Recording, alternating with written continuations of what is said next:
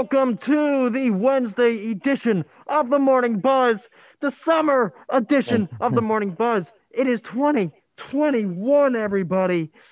I bet you would know that by now, considering we're six months into the year. I am the host of the show, Kenny Horn, joined by my co-host Trevor Gioia. Yo, what's good? joined by our newscaster Francis Churchill, and can't forget our sportscaster Thomas Tartar.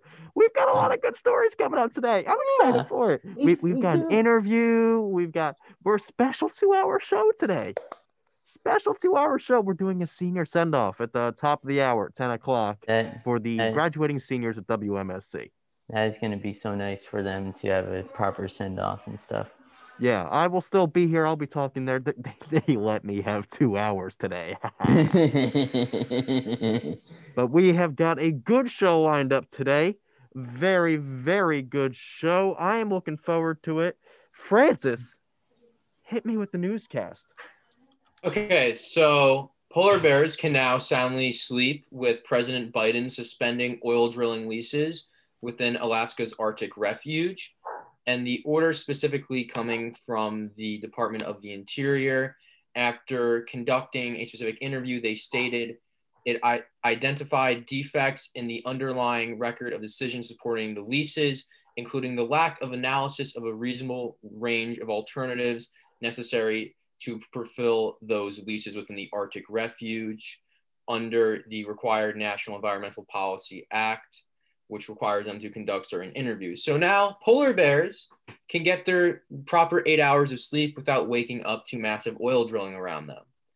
And now Carly Campbell from WMSC reported on a story this morning about Governor Murphy's thoughts on an in person schooling for the fall.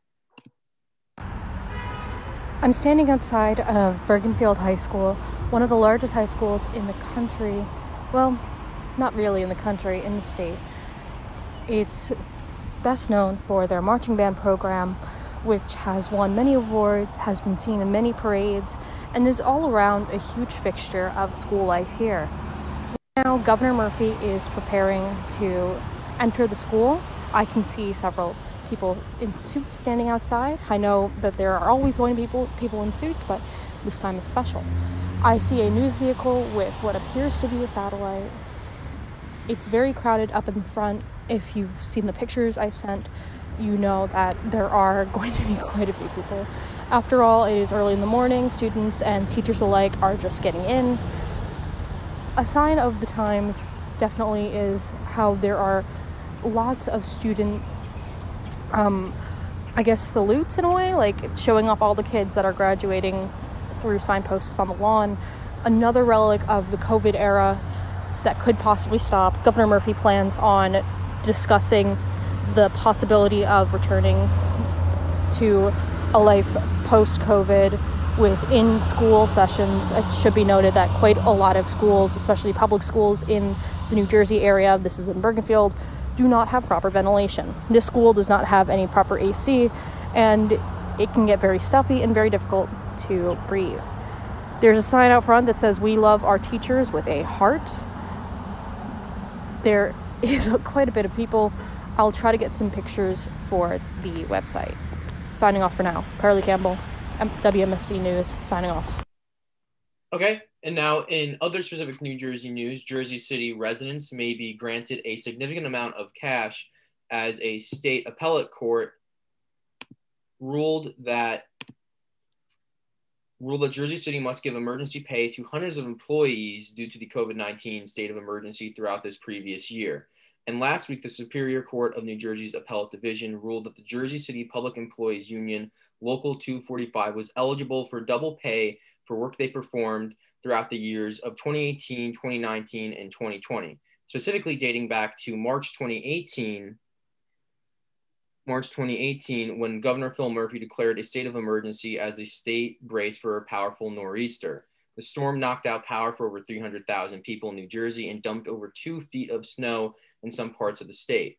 And specifically, the Local 245 contract states employees who work during a state of emergency covering the city of Jersey City, as declared by the governor of New Jersey, will receive double pay for all the hours worked during the state of emergency, as quoted in the appellate judge's ruling. So, for those members of the local 245 Public Employees Union, this is a huge payday for them. And now in Montclair news, depending on your level of nationalism, this news may or may not be disheartening. For the second year of a row, Montclair's annual 4th of July celebration has been canceled. Town officials announced this previous Monday. And sadly, 2021 won't be the year it gets its wings around, organizers specifically said. All planned public activities related to the holiday are a part of the cancellation, including the parade, fireworks, and community picnic, picnic at Montclair's Edgemont Memorial Park, officials said. With restrictions on large public gatherings in response to COVID 19 only recently being lifted, and after the con- consultation with the township manager, the Montclair Celebrates Committee decided to cancel the events. According to organizers, planning for the 4th of July celebrations typically begins six to eight months in advance. Fundraising, recruitment, contract negotiations, and public safety arrangements are all coordinated by the volunteer committee, and this had not given them enough time to properly plan for a 4th of July celebration. And now on to weather. Today is cloudy and sunny with temperatures at currently roughly 66 degrees with highs of 75 degrees and lows of 57 degrees. Thank you, Francis. That that was a whole lot of news. I like that a lot, Thomas. Can you tell me about what's going on in sports? Because Lord knows I don't know. All right, so we have a lot going on in the sports world.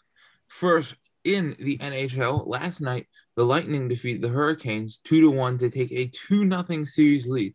Andrei Vasilevskiy made 31 saves in the win. Alex Killorn scored the first goal for the Lightning with a deep shot from the right point. Then in the middle of the third period, Victor Hedman made a great stretch up ice pass to Anthony Cirelli that led to a backhand goal. The Kings tried to rebound with Andrei Svechnikov scoring late in the third period. However, it was too late. The Kings will attempt to rebound in game three on Saturday in Tampa Bay. Tonight, two teams that defied expectations in their first round series will be up against each other. The Canadiens and the Jets will be playing in game one tonight at 7:30. Then at 10 o'clock, the Golden Knights look to rebound against the Avalanche after a 7 to 1 defeat in game one. In the NBA, last night, the Nets eliminated the Celtics with James Harden recording 34 points and 10 assists. The Nuggets beat the Trailblazers 147 to 140 in double overtime. Damian Lillard was on fire with 55 points in this game that in a game that is being referred to as an all-time classic. However, in the end, the Nuggets offense was too much, and the Nuggets have a 3 2 series lead. The Lakers definitely feel the absence of Anthony Davis as they were routed by the Suns last night, 115 to 85. The Suns now have a 3 to 2 lead in the series. Tonight, the 76ers will look to close out the series against the Wizards at 7. Then the Hawks look to do the same against the Knicks at 7:30. The Jazz will also look to do the same will also look to do the same at 9. And at 10, the Mavericks and the Clippers Clippers will be playing to see who will take the lead in the series. In the MLB last night, the Yankees beat the Rays five to three, the Phillies beat the Reds 17, Reds 17 to three, and the Diamondbacks beat the Mets six to five in extra innings. Today at 12:35, the Phillies will be taking on the Reds. Then at 3:40, the Mets will be taking on the Diamondback, and then at 7:05, the Yankees will be taking on the Rays. Now for some quick sports headlines. To, first, according to to ClickOnDetroit, tonight is the NHL Draft Lottery. The Sabres have the highest probability of landing the first overall pick, followed by the Ducks, Kraken, Devils, and Blue Jackets. According to ESPN, Kevin Durant, James Harden, and Kyrie Irving combined for an average of 85 points per game in the series against the Celtics, setting an NBA record for points per game by a trio in a playoff series. And today in sports history, on this day in 1935, Babe Ruth announced his retirement from professional baseball. Wow, that's that's, That's- some that's- pretty big history right there. Yeah. Yeah, I have actually. Uh, you mentioned the Yankees game. I had a friend who was at the Yankees game last night. Okay. Yeah, how how how did you watch the game? Was it good? I don't know. And, no, I didn't watch the game, but Okay, well at least they won, so I guess he was happy. I was watching. I was watching the hockey game because I'm a huge hockey fan. Yeah, we have some serious news to get up to first. Trevor, can you Yes. introduce that story and tell us about it, please? Um. So in terms of big news, we have Biden declares a horrific Tulsa, the Tulsa, Oklahoma massacre in an emotional speech yesterday. Yesterday in in lovely Tulsa, Oklahoma, Tulsa, Oklahoma, where emotional emotional President Joe Biden marked the 100th anniversary of the massacre that destroyed a thriving black community in Tulsa. Like it was brief, and Biden briefly exhibit, toured the exhibit at the Greenwood Community Center and had a private meeting with three survivors. It's like to basically explain what the what this whole thing is about. Basically, back in 1921, a um, massacre from May 31st to June May 31st to June 1st, a complete decimation of a riot um, against um, would be known as the Tulsa the Tulsa massacre, and also commonly referred to as Black Wall Street. It was considered by many to be unspoken history up until in recent up until like 2019 when um when the Watchmen had that famous opening sequence, their famous HBO show, The Watchmen had their opening sequence of Tulsa, Oklahoma's massacre.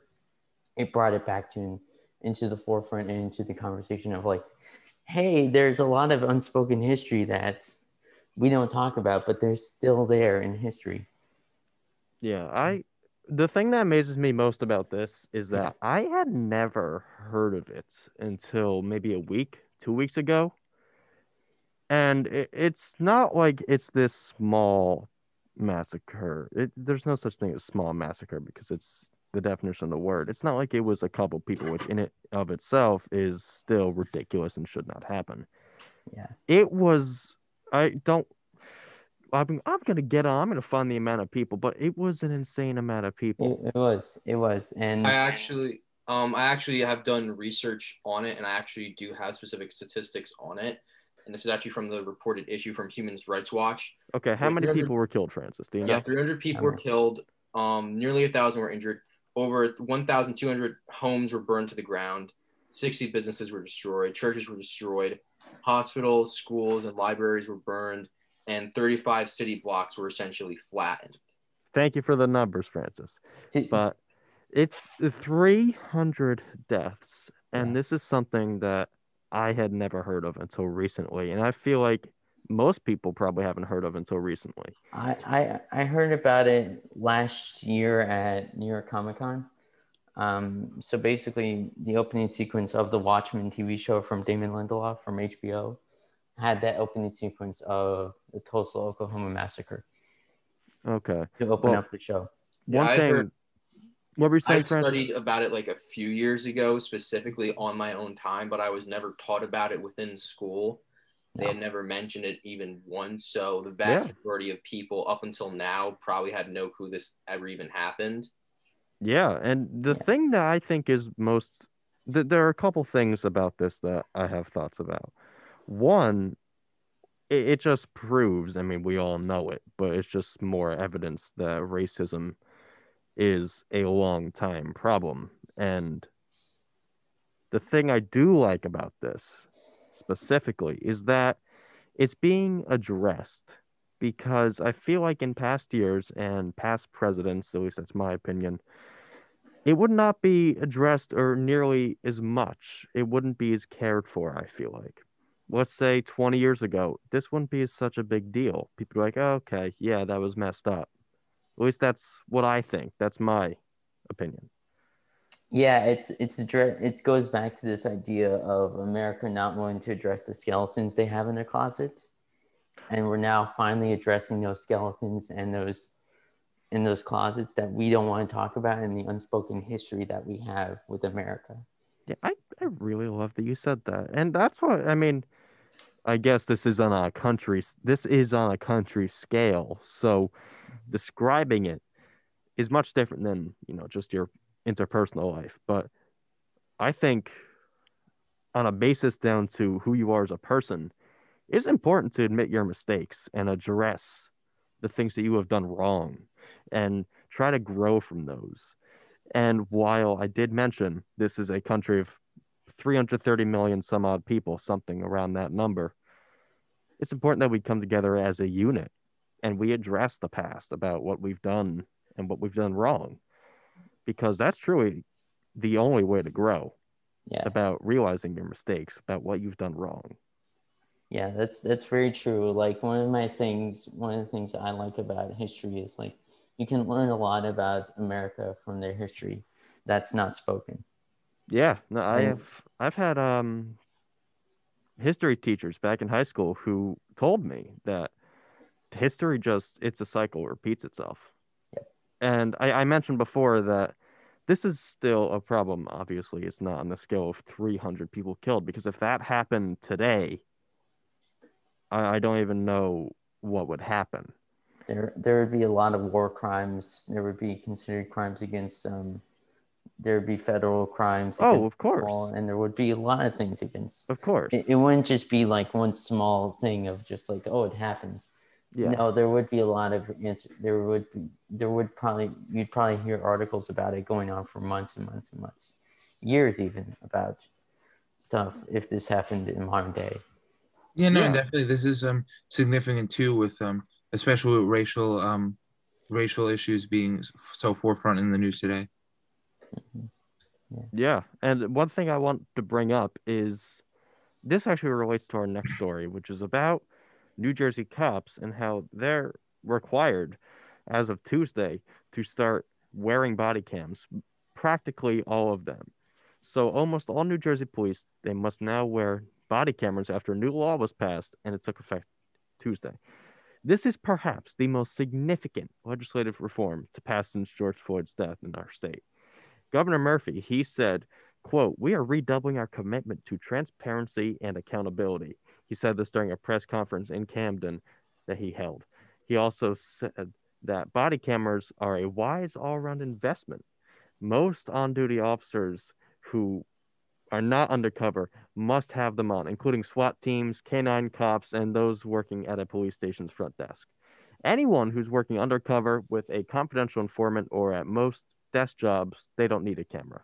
The same goes for hostage negotiators, union meetings, people processing crime scenes, and off duty officers directing traffic. One more thing is that police, they must generally film all interactions with residents. As long as it's safe, officers should turn on cameras before they arrive at a scene to record both the mundane, traffic stops, stuff like that, and the serious, such as searches and actual arrests. They must also film underage people suspected of using marijuana or alcohol. So, what do you three think about this? Because I I'm really happy about this step. I think it's this... we were talking about the awareness of it before and seeing legislation passed supporting what needs to be changed, like how I mentioned before, accountability. It's, it's a good sign. It's it's a very good sign. It's um it's one of those things where you start where you have to hold people accountable, but still have that sense of like you cannot do every single thing in to do what you what you deem is necessary and stuff like that. Because yeah. sometimes power goes to people's heads and it does. And but this is a good way of regulating giving that sense of like okay you still have to be held accountable because you're you're you're you're seeing that interaction of the camera and the and the or like it's it's not like a simple it's a very it's a very much it's a right step in the, it's a step in the right direction sorry yeah. and i think that it's it's the word of a police officer who generally or at least they were a couple years ago seen as a pillar of the community that reputation has changed in recent years, but this provides more evidence of what is actually happening. And while it is a minority of incidents that result in problems and just downright disappointment, such as what happened to George Floyd and Breonna Taylor, it's it provides evidence. You can't argue with video, especially one that is extracted directly from a crime scene off of a cop's body cam. Especially going back to like the early, the like 1992 with the LA um, stuff. I don't like that's if if they had a body cam during that period of time, we don't know if we would still they would still be. We don't know exactly if they would have been arrested. They would have been tried for it for their crimes, but we know that there was there should have been a lot more justice back in the day. Yeah, Francis, Thomas, have any thoughts? Um, I specifically, I very much support it, and actually, there's been a specific recent news that has just come out just a few minutes ago about how certain several police departments within New Jersey state that they don't have the budget or the money to implement body cameras, and that they've also already reached that deadline, and many departments haven't been implementing it yet. So, although it is legally required by law, it will still be a bit before you see those required specific law enforcement officers to be having body cameras on them. So hopefully it's something that is implemented as soon as possible. And yeah, it's something that I completely support because having a body camera on that is required to be at all times is very important considering the vast majority of police departments don't have them and even before cops were allowed to take them off and especially during numerous incidents with the public or crime scenes that have since gained massive notoriety there have been several instances of cops turning off their body cameras during a crucial point in the criminal investigation which takes away a huge amount of potential evidence for either side of the case. And it's also very much necessary as a moral standing to have some type of way to watch over the government and watch over the state to make sure that potential abuses by law enforcement officers and the government and the state are actually tracked by the public and to make sure that we actually have a way to basically watch the watchmen as the old question goes of who watches the watchmen essentially body cameras do give the public somewhat of that power to do that so I think body cameras should be a necessary investment and that this should be something that should be implemented at the federal level nationwide. Yeah. And it's a good step to see New Jersey take this direction. Yeah, it's like I, I said, it's a step in the right direction. Thomas, what were you saying? I do definitely agree with Francis. I do generally support this. There will there are like Francis said, there are some flaws that will have to be addressed, especially with budgetary issues and um and how and like what like when like police officers turn on and off the cameras and stuff. Um but like also, I kind of believe that like sometimes like yes, there'll be evidence, but like I think the purpose of the camera is also like not only to have evidence, but like also to kind of like deter like these. Things. That is exactly what I was going to say. Yeah, but like I'm sure like um the when the George Floyd incident happened, like the cop knew like like all those people like recording with like their phones, but like still like he refused to get off them. Yeah, that is you bring up a great point that while it shouldn't be something that has to be deterred, it should just be common sense to treat people with the equality and fairness that they deserve. It's something that could make them aware of what they're doing and how to go about a certain situation. They can't, they'll know that what they're doing is being recorded and yeah. getting away with something that is awful will be practically impossible. Well, it's it's it's goes back to the it's going back to like the idea of like it's I do agree with you. It's more of a deterrent, and it's also a way of like regulating those those bad apples amongst. The, there's always going to be bad apples, but if you can regulate them, they can like. It's gonna all be... apples are bad. I'm allergic to apples. they will hurt me. I'm sorry, I couldn't resist. But um, no, you bring up you... a good point. There are some bad apples among a bunch that is generally a good group. It's important to know that that in most cases they do have our well-being out in mind. And I feel like like we've all said, we all agree, this is this is positive. This is the right thing to do. And we're it's weird to say this because we in the Zoom call we are four white men, so we cannot relate to this situation as much as we try to talk about it. We we can't step in those shoes. So I'd love to hear about what black people and other minorities think about this. It, it's it goes we back to yeah give the best opinion about this. It doesn't affect us as much, but we still feel strongly about this. Yeah. know, I also think specifically as well that there's been a lot, and specifically you look at the controversial trials, even then that have used video footage or evidence to where the usage of body cam footage that can be turned on and off because yes like civilian recording of police incidents is very important but also those people may not know how to properly record. They may have only started recording at one point during the incident, stopped recording at another point. Whereas having body cameras on during the entirety of the incident gives us a much more clear view of those incidents and how to approach those situations between law enforcement and the public. Yeah, and it's it's continuous and it proves accountability. Now we are going to take a quick break on 90.3 WMSC Upper Montclair. We have a PSA coming right up. Let's let's learn about some Alzheimer's awareness. You're listening to 90.3 WMSC Upper Montclair. Tune in anytime, anywhere at WMSCRadio.com and the iHeartRadio app. Yes, that's right. Tune in to WMSC Radio all the time. I think I did that voice great. I think I really, I think you couldn't tell the difference, right? It's, it, difference? I, I couldn't tell the difference. It was Thank like, you, Trevor. It was, it was still, it was still robotic, but I tried. I could... tried. I've been told a lot that I use I speak robotically. You wouldn't tell right now because I'm practically screaming into a microphone. You, you speak binary. You speak one one zero one one zero zero one one one zero zero zero one zero. Sorry, I couldn't.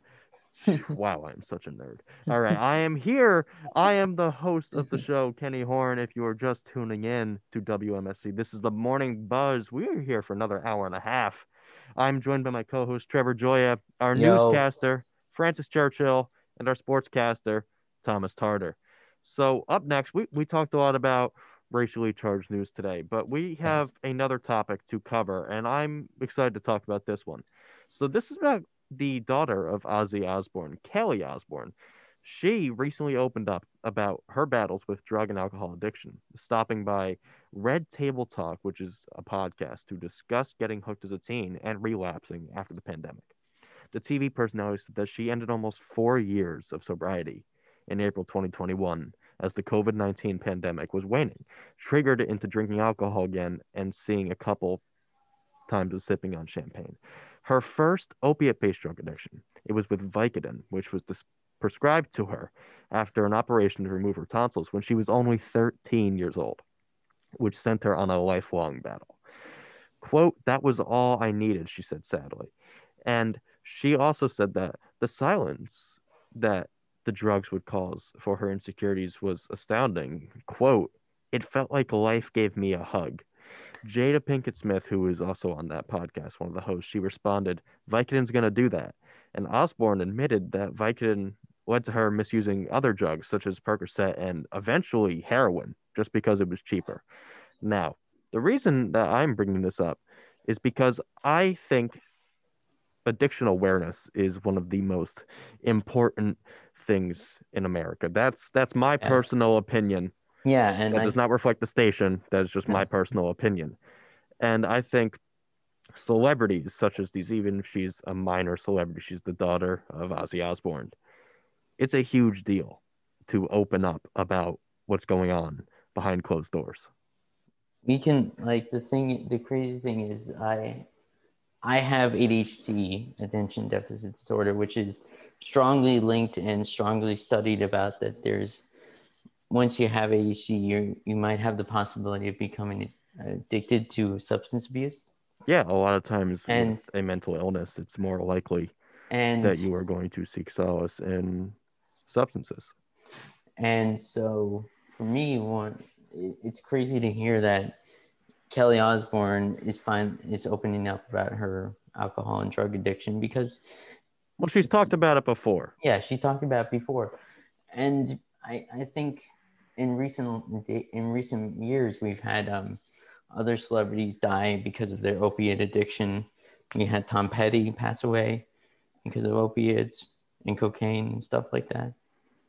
It's the awareness it's, is more important than anything because I feel like there's always been a stigma around it where it's seen as more of a oh yeah, well definitely definitely genetics has a part to do with it because I, I, was actually literally just reading i was trying to look up about this and it actually says that the osbournes have like a genetic mutation that makes them six times more likely to be addicted to drugs and alcohol well that's how this works it's that's my point. It's a lot of times it's seen as oh, you let yourself get addicted. Were, a lot of times it's biological. It's in you, and having that one taste can change your life. I'm not 100 percent sure about this, but I remember I was reading somewhere possibly that all genetic mutations might have also saved um, the Osbournes, including Ozzy Osbourne himself, because uh, I actually read like a study that also showed that um, the human the reason why Ozzy Osbourne didn't end up like uh like all these rock stars that have died of drug overdoses is because um he he also has a genetic mutation that makes drugs a little bit more tolerable. The, the Human Genome Project. He was the 1st mm-hmm. human to have an entire genome mapped, he, he, and that's uh, what they found out. And they did it because they were curious how he survived all the drugs. But that's another point that I mm-hmm. want to make. it's through the family because her father, Ozzy Osbourne, he is one of the most just typical rock stars who lived the party life and did practically he he bit a head off a bat okay? yeah, at, at, a, at Ozzfest one year. he did, he did do it on accident but you get my point. Yeah. It's it's very understandable because um in the past in one of the crazy things that i was t- when I tore my ACL, I was told, "Hey, you're gonna you can take opioids," and I said, "No, I'm going Tylenol and Advil." Yeah, and what I like is she talks about the root of it to a certain degree. She talks about how it feels like life is giving her a hug. I find that quote beautifully painful because that's exactly what it is. I, I'm I'm gonna say a thing. I myself, I am in recovery from addiction, okay? And it's that exact feeling to where you feel like you are it's comforting you. That's crazy. Yeah, it's like, a wonderful, wonderful thing. I, I not not the drugs, not the drugs, not the drugs. not the wonderful, wonderful thing. Talking about it is. Yeah, it definitely specifically within obviously within families as addiction can be passed down there is you know the terminology of what is described as a dope baby someone who's quite literally born high and addicted to drugs already. Yeah.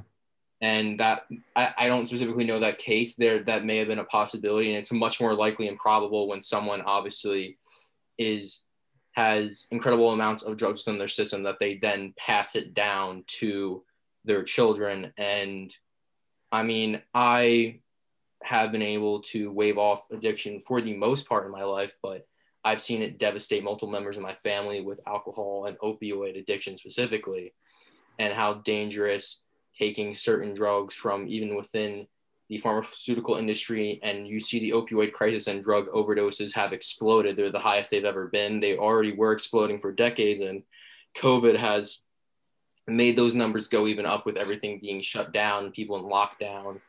And addiction is something that has become almost it's and not even trying to draw comparisons with COVID, but it's almost own epidemic in that we've seen it is an epidemic. Yeah, its own epidemic and own disease of it ravaging entire regions of the country. There's certain, you know, life expectancy has actually begun to decline here in America, and a huge reason because of that is in certain areas you see massive amounts of drug addiction and specific opioid addiction to certain pharmaceutical drugs or alcoholism, and those generations of drug addiction catching up with people and then eventually winding up taking their lives, unfortunately.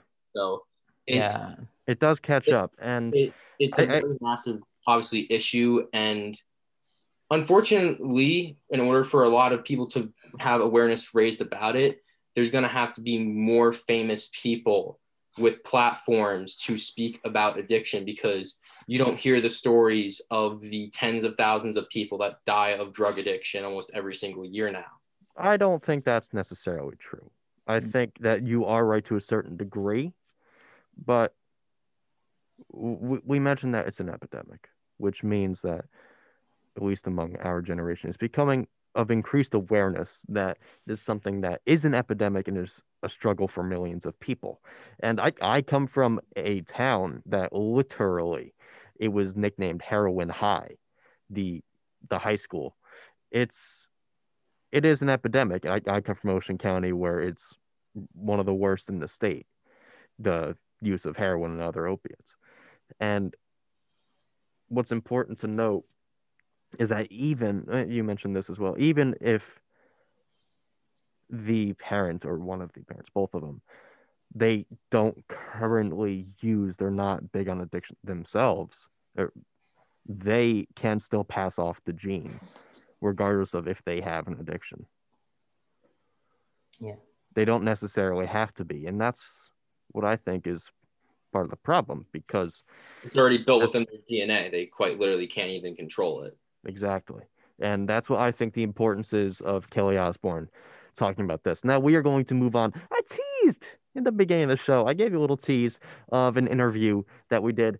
I did an interview. I sat down with Clay Enos, who pretty much exclusively works with Zack Snyder. That's right, the Justice League guy. Yeah. He is a still photographer. So he's the person that gets all the behind the scenes photos, does promotional posters and all that. And he sat down to talk with me about the new film, Army of the Dead. And honestly, I had a great time with him. Clay? Clay is a good dude. So here is the interview. It's coming right up. This is Kenny Horn at WMSC, and I am currently joined by famous still photographer Clay Enos. He has worked on a lot of films and done a lot of other work with just photography and been pretty much everywhere. Clay, thank you for sitting it down with us. And the reason that we're having you on right now is because you recently worked on Army of the Dead with Zack Snyder. Can you tell me about what it was like working on Army of the Dead compared to other films that you've worked on with him? You know, well, I mean, this is the first time. First of all, thank you for having me. But uh, to answer your question, you know, this was the first time Zach was DP, and as well as director, DP being director of photography, the cinematographer. And so he was just on all the time. I mean, he's a he's normally energetic, effervescent, uh, you know, just spirited director. But this just allowed him. He really felt like we were in some sort of movie camp. You know, a lot of a lot of returning crew, uh, all of that It's like family. And so, and the environment was amazing. We shot in Netflix's studios in Albuquerque and then in Atlantic City. Uh, so it was just it was just a ton of fun and and you know it had been a while and and after the sort of struggles and frustrations of of Justice League, it was just great seeing Zach back at it. Uh, not only was he the DP too, he was an operator, meaning he was he was holding a camera, right? So John Clothier was the A camera operator and Zach was the B camera. Not that there was much distinction, but uh, and John Clothier has worked with us since Watchmen, just like me anyway, it was just a ton of fun. You know, the movie is fun, and and it it from start to finish. You know, so it's kind of it's kind of nice having been there at the beginning and then watching it last week. Uh, really, really kind of putting a bookend on on a fantastic experience. Yeah, I haven't gotten the chance to watch it yet. But can you tell me a little bit about those struggles with Justice League? You mentioned them briefly. Well, well, you know, they're well documented. I think the Vanity Fair article probably does the best job. Yeah. Uh, but but you know, it was it while filmmaking, or, or, let's just say the movies in general, everybody brings a very personal approach. They have their favorite movies. These stories resonate within us. But for, for people who make movies, there's another layer. You know, you you give your time and your energy, you know, years of your life in some cases to a project. And when it gets sort of violated or or dismissed or you know the the corporates and i don't mean to blame anybody you know there's there's any number of of factors but when the project doesn't go as planned, it can feel personal. And in this case, it was quite personal. Um, so a lot of us felt insulted and frustrated. And, uh, but ultimately, there was vindication. And Zack Snyder's Justice League exists and, and it's a masterpiece. Look, and even if that's not your genre, right? And a lot of people don't like superhero films, it's sort of an undeniable effort of filmmaking.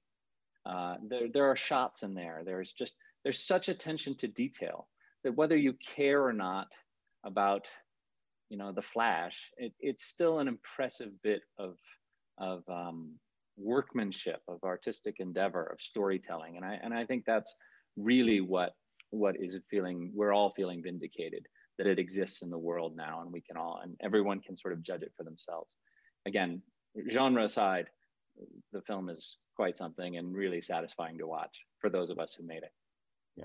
Speaking of artistic ability and what he was able to do with that, I want to talk a little bit more about your work and the opening title sequence of Army of the Dead that just came out includes your classic photo shoot style with handmade backdrop. How did this come about and how much fun was this to see in the film? You know, that was those those photos, well, like there's they're holding photos, right? So there he's got this Irving Penn, Zach had this Irving Penn backdrop made. And those are actually filmed, those are filmed events, right? So we're dollying in on them holding photos. Those photos are ones that I made, but they're kind of props within that larger uh, world. I think I think Zach and I both love that Irving Penn style. That sort of I don't know if it's um, a kind of acknowledgement of the medium, and um, they were fun to make. You know, they're sometimes very stressful to make. There's there's one of the like the soccer mom um, who who sort of finds her fate in the early in that title sequence. Um, you know, shooting with natural light at sunset, uh, and that that kind of thing. And a lot of times we were we were rushing to get those shots, so there was a lot more stress making them than when I saw them in the movie. Uh, that, that happens a lot. You know, if it's freezing cold, sometimes I remember the scene more than if I if I wasn't. anyway, you know, it's it's very self-referential the, that title sequence, and I and I like that kind of thing. Zach and I both like that kind of thing. But I was, I'm you know, being a still photographer, referencing an Irving Penn um, aesthetic is is super super satisfying and kind of fun to be part of. Yeah. But also, just so much more work than you see in the movie too. Yeah, and I, and I bet one of the benefits of being a still photographer is that you can release books of just the pictures and stuff like that. And I know you've done that a lot with other films and other things that you've worked on. Is there going to be something like that for Army of the Dead? Yeah, there is. I think it comes out June 1st. Now, of course, I don't release those, right? I'm my contract is such that I don't really own the pictures. They're owned by the studios. Yeah. But but the filmmakers decided to work with Powerhouse, or excuse me, with uh, Titan, a publisher they've made a lot of books with, and uh, they've put something together that should be really fun to look at with a bunch of behind the scenes photos and what have you. In even Netflix you know, on their, they have a creating an army of the dead little featurette uh, that's on the service right now. And they used my photos a ton inside that documentary, which was really satisfying. You know, a lot of times I make far more photos than anybody ever really sees, but Netflix seems quite quite clever and and their service is such and their audience is such that they can find photos and, and serve them to all the various constituents that are you know subscribed to their site it's it's super cool. So book's great, but also the service itself is using my images, and that's fun. Yeah. Where else are your pictures being put out? You mentioned Netflix Gosh. books, but where else? You know, I saw that Zach Zach and I both use Vero True Social, the kind of ad-free, algorithm-free, data mining-free uh, social network, and uh, that he's been sharing some of my images there. That are, that's really fun. And you know, his his style in this film was super lensy and very shallow depth of field. And so I I mimicked that as best I could with my camera and my lenses.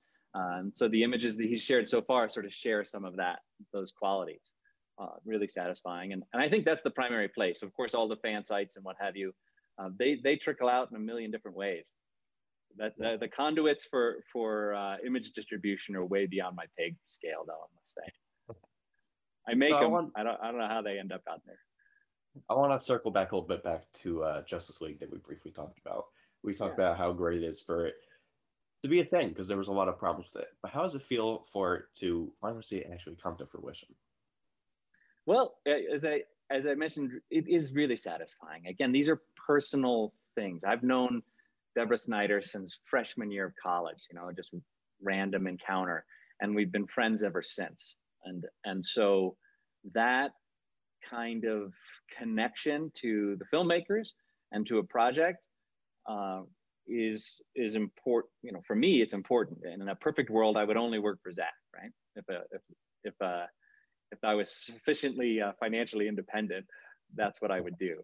And, and because, as I said, it's like working for friends. You know, college is the closest analogy actually that I can make to what what it's like working with them. You know, when you've got a project and you're if I was in back in film school, that's kind of what a film's like, feels like with just a bigger budget. Instead of having to work the, you know, in the cafeteria as I did or at the equipment cage, uh, we've got you know millions of dollars to play with and, and off they go that said you know i am a very small part in this thing i am the still photographer i'm kind of the witness to the entire process i don't actually make the movie i make my make my little contributions but ultimately i'm i'm the fly on the wall for the fans. I'm the i'm a, an, the first layer of the marketing messages. So you know it, it, it could be disappointing or i could be i could be sort of ego um, beaten you know that i'm not really important. But because i have this personal connection and i'm i'm friends with the filmmakers uh, i give it my all. And uh, i kind of ride the waves with them and of course when justice league was destroyed um, by joss whedon and friends we we were hurt now we're not now i think the world can see that there was there was another story and a, a more respectful story a deeper story, a more nuanced story, and off we go. Would you be able to tell me more about your friendship with Zach? Because that's the thing that's striking me right now, and I really like to hear that. Well, uh, look, I mean, the guy is like a charisma bomb. Obviously, I come, I come circuitously, or not so circuitously, through his wife, right? So, I, knowing each other since college, and you know, that's a long time now. I graduated in '91, 1991. so it you know i've been i've been i was in the hospital when her children were born and that kind of stuff so we're we're a tight knit group you know a, a best of friends and and so meeting zach i remember actually the first time i spoke with him it was coming out of the theater after watching his remake of dawn of the dead and and just hearing his voice and hearing his kind of sincerity and charm um, as I congratulated him on on such a fun movie. And then meeting him later, I think we we ended up on the set of 300, and that's where I even first saw that there was a still photography gig available for for, for photographers. And it's been just being on set with him. Like he's he's such a lovely person, such a creative force, such a such a attentive and considerate person. It's kind of hard not to like him. And then you combine that with Deborah, and off we go it's hard to describe a friendship, you know, that's been oh, it's yeah, 15 years in the making, but but it's sincere. It's um, I miss them because I live in New York and they live in Los Angeles. Uh, when we work together every day for, on a movie and then all of a sudden we disappear, we we separate. I sort of it's always uh, kind of bittersweet and sad. And then you talking to talking to them on the phone or whatever, uh, you you pine for the next project. Speaking of other projects, what are the next films that you're shooting? Well, I'm I'm sort of being fiscally irresponsible and waiting for Zach's next project to to get going. that's a good yeah, I call it, it I call it revenue free living. That's that's what I'm in, involved in right now. If you give and, an official uh, name to it, it's okay. Yeah, I don't like unemployed. I think revenue free living kind of puts the emphasis on on just going through your life and making sure you're still living just just revenue free. college college kids should know a thing or two about that. Oh, I'm I'm a pro. I'm a pro at revenue free living. Don't get too used to it, but but uh, look, the, there is a freelancer is a feast and famine, feast or famine life, and you get used to it, and you learn to save your money, which is always good advice for anybody. You know, buy some Bitcoin and and and stash it away, and and then when things get lean, you've got a little cushion. I think that's and that's how we go and and that allows me then to say wait for zach's next project oh, i like that you can really frame your career around your friendship that's that seems like a point of success i look yeah that that when you when you put it that way for sure i'm you know and but i only was able to do that because i was kind of a, a I was frugal and and i you know, instead of going to the bars, I'd buy a 40 and sit on the curb, you know, with my buddies. save and save that money, right? And and I've always been a traveler and an adventurer, and I've I've always sort of prioritized artistic endeavor over, say, wealth acquisition, but but not being completely irresponsible. So I mean, there's a lot of nuance in there, but point being, at this point in my life, I'm 51. You know, I, at some point, you got to stop sort of sucking up to the man and decide that it, you need to have your life and and to choose who you want to spend it with. I like to I like to say that I'm sort of on the downhill of the roller coaster. You know, the chunk chunk chunk chunk of, of of going up, yeah. where you sort of make some sacrifices, and it's it is what it is. But now I'm now I got my hands in the air, and I'm I'm trying to enjoy the ride. Yeah, I'd like to ask you about another relationship in your life. Your your wife Christine, she creates and makes jewelry. Creativity it runs throughout your house household. And what's it yeah. like being married to someone that's just as equally creative as you are, but in a completely different field? It's a ton of fun to live in a house where both of us are creative. Uh, I'm a little bit older than Christine, so she sometimes needs guidance. But since I've sort of lived the artistic life for most of my adult life, I can help her through some of those sort of lulls in your self-esteem or, or what have you, or sort of frustrations. Um, but ultimately, they're worth it because the the flexibility of schedules and of of location dependency are you know lifted by because my work takes me places, and this way she can kind of take her tools and and still be creative, uh, still design, uh, no matter where we are. So living living two artists living together um, it's not necessarily the stuff of, of sitcoms or of rom-coms, but but it's uh, we're making the best of it, and it's quite enjoyable. You know, it's a lot I, of revenue-free living. Yeah, it's a lot of revenue-free living. Yeah, but it would it it'd be different. You know, I mean, if we if we were in, I've done the nine to five, right, which is really the eight to six or more. It it's important maybe to have some of that, but then if it isn't for you, to really eke it out. And and being an artist isn't easy but it can be deeply satisfying um, psychically. And that you know, we live in a world where a lot of people are sort of mentally damaged and beaten, and no no shortage of that now after a year and a half of face diapers and what have you. So I think it's I think it's really important for folks to sort of evaluate where they want to be in their lives and make steps towards uh, achieving that. And, and, I, and I don't mean that to be some sort of uh, you know it's not it's not impossible. Just stay focused. Yeah. I always say you blend kind of you take your passion and you blend it with patience and perseverance, and and you should be able to, uh, you know, outlast those who who gave up. funny way to think about. It. Don't really be the, like that. Don't be the guy to give up. Don't be the one giving up. Stay focused. Stay stay passionate, or or, or feed your patience and passion and feed your patience and perseverance with your passion. It doesn't always have to be in making the thing, right? yeah. kind of a, a, braid those three things together and i think you'll be all right and you'll be happy. You might not be rich but you'll be happy. That's the more important thing. You know it's a cliche but it's true. It is true. Uh, we mentioned very briefly before vero uh, something that you're a part of and so is zach. And yeah. can you tell me more about being a social ambassador for that? Yeah i mean we're friends with the with the guy who founded it or co-founded it. And to me, it just everyone's seen maybe the social dilemma, and and everyone was talking about it, but no one changed a thing. Everybody, the network effect and the addictions of of Instagram and Facebook and what have you, are are so deep that that I just decided I'm giving up Facebook. I'm going to abandon my Instagram, and I'm going to and I'm going to use this service that mimics my real life experience of friendship uh, better than anything I've used.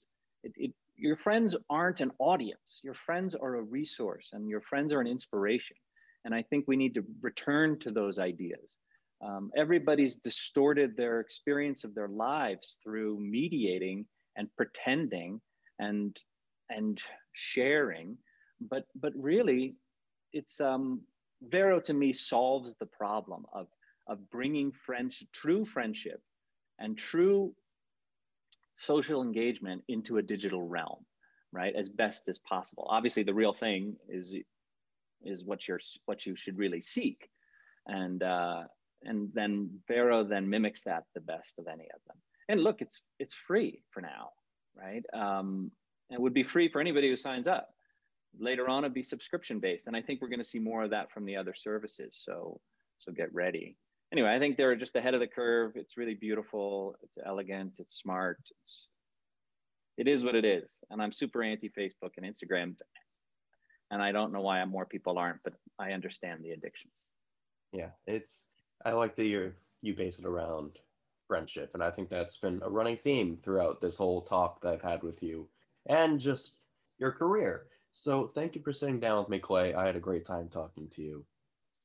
Uh, likewise. Well, all the best to you, and uh, thanks for having me. Yeah, of course. If you're just tuning in now, I just wrapped up an interview with Clay Enos on 90.3 WMSC Upper Montclair. I've been Kenny Horn. Thank you for listening, and make sure to tune in to our other shows. Goodbye. Hey, you're listening to 90.3 WMSC Upper Montclair, where music stays cool. Cooler than a dog on a skateboard. Oh, okay, I take that back, but we're still pretty cool. You're tuned in to 90.3 WMSC Upper Montclair, and you're joining us for an incredibly special and monumental moment in WMSC history. The final show that every student awaits to speak on air, share their stories one last time. We're here on a semi beautiful morning, Wednesday, June 2nd, Hump Day. And we are honoring our seniors, or more so, soon to be graduates, as they walk in just a few days. My name is Kaya Masiak, the current station manager, and the person behind the soundboard. Uh, making this happen is Kenny Horn, our current morning buzz producer. Hi, Kenny. Hi, I'm scared to mess up. I'm in front of a bunch of people that are about to graduate. They're better than me. Ah, no, I'm just kidding. I'm really uh, excited to be I mean, here. I'm already messing up because I don't know how to. Ooh, do not disturb. Take off my notifications. Perfect. Okay. Because I don't know if you guys were hearing the messaging.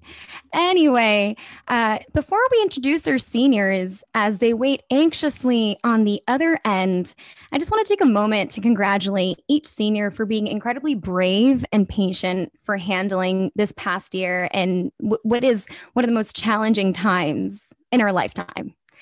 Uh, and you know and you guys are the one and only the one and only class of 2021 so and i hope that the resilience that you earned will serve you throughout your journey. No one said it's going to get easier from this point on but you are more than capable of handling the curveballs that will be thrown at you because you are wmsc strong. Yes that was cringy. Kenny do you have any do you have anything to say? Yeah, any of course remarks? I I have. I feel like I could talk forever about them. All these people that we have on today, even if I haven't met you, they've affected me in some way because I, as much as I am now the producer for Morning Buzz, I haven't been here all that long. I've been here for two semesters and now going through a summer. So I've been really affected by all of these people, and I'm very thankful to be able to talk to them. And they really have set the pace for me to be able to do what I do. So I'm really looking forward to talking to everybody. Yeah, and I don't know about you, but uh, it, it's it's gonna be it's gonna be incredibly emotional. I've listened to the senior send-offs, you know, in the past two years of my time here, and every single person that comes in here, I, I mean, WMC gravitates and literally pulls such incredible and genuine people, just one of a kind that They're you won't find also anywhere else. good. So uh, I think it's time to introduce our seniors, right? I mean, they're here. Uh, you guys can turn on your cameras uh, with with each person that I introduce. Hi, Philippe. You can go first. Uh, so Wait, Kaya, real quick. yeah, yeah. You can hear me, right? Not Philippe, you may. Nice job. Nice job. Um, yeah, so Philippe has dedicated his time to the morning buzz with his equally hilarious friend, Tara Cicchetti, and he is also the host of The Silent Planet. And Philippe, we have a little surprise for you. You're listening to 90.3 WMSC Upper Montclair. My name is Philippe Costa. Don't you ever forget that, or there will be consequences. And this is The Silent Planet, where I bring you the best rock and roll, punk rock. What did I even just say? Punk rock. I wish you people at home could have seen the Zoom call as soon as that song came on. I wish you people at home could see us when we were in the studio because we do that in the studio too. Oh yeah. Behind the board, some twerp came on, some breakbot came on, anything that was funky, and I'd be going crazy. I'd look like a maniac. Even even after I graduate, I'm gonna just be like pull into WMSC. You ever seen that one gif of the coach walking into the like the locker room and he's like old white guy kind of crouching down and then he jumps in and it's like ah that's gonna be me. The difference between the weekend shows here at WMSC and the normal week shows is that they're each each slot has has its own theme, for example. So there's slots for news, there's slots for sports, there's slots for you know alternative, there's slots for EDM, there's slots for this and for that. During the week is all the specialty shows where basically people will play whatever they want. Which again, I'm here to play my own music, and I know very much that I very I lean in the alternative rock section. I lean in mm-hmm. rock and roll punk, but there's so much on my phone and, and in my playlists and on my YouTube. No, you know, listen to some K-pop, listen to some just regular pop, listen to some rap and hip hop. Plenty of want. Do what you want. That's punk. That's what rock and roll is about.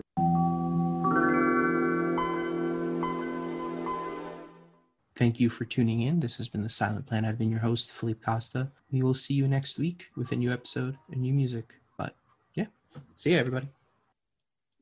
That was Philippe. Woo! Wow. Didn't expect that at all. Hold on. yeah. Do you have do you have anything to say? Uh, and any opening remarks? Can you hear me now? Yes. There Yes. I hear can. you. Okay, I was having problems with the the audio box. Um, yeah, I didn't expect that at all. it's been uh, a minute at least since I've been in studio or anything. So A few minutes. um, you know, it's Yeah. I, I came into I was introduced to WMSC before I was even a student here um, with Tara. She had her own show around the time Annabella first joined the the station, and then you know from there when I finally got on campus, I'm like, let me give this shot. She'll be fun. And then that was fall 2016. Four years later, graduating fall 2020, and uh, yeah, I mean, speaks for itself in terms of how how long I stuck around. Um, I clearly enjoyed my time here. Clearly met some great people, both um, people here with me now in terms of the other seniors, people that are still at the station, and then people that have you know come and gone in the past. So yeah, I mean, it's very bittersweet. I'll give it that. And trust me, the we still have an hour long of bittersweet nostalgia. You know, my goal is to make every single person in this in this call cry. I'm totally kidding. no, Uh, you're not. but- You're not kidding. no, I'm not. Yeah, we know. Uh, Annabella is texting and she's like, great. And we know Annabella, she is a teddy bear. So I can't wait until she turns her camera on. But Philippe, stick around. We'll move on to the next person.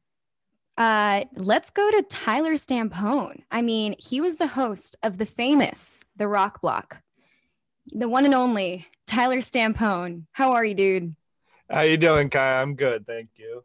Hey, I gotta say right now while we're on air, I'm sorry for almost preempting your show on the last day. You know, you didn't Oh. deserve that. Your great show. And I have a special surprise for you. And it was when I was going through some of your shows, I went all the way back to like, I don't know, man, February. Uh, that you have just incredible like mic quality and you carry yourself so well on on air and it's pretty awesome. I wish I listened to your show more. Thank you. All right, here we go. All right, all right, all right. Thank you very much. Good evening, ladies and gentlemen. You're now tuned into the Rock Block with your host, Tyler Stampone.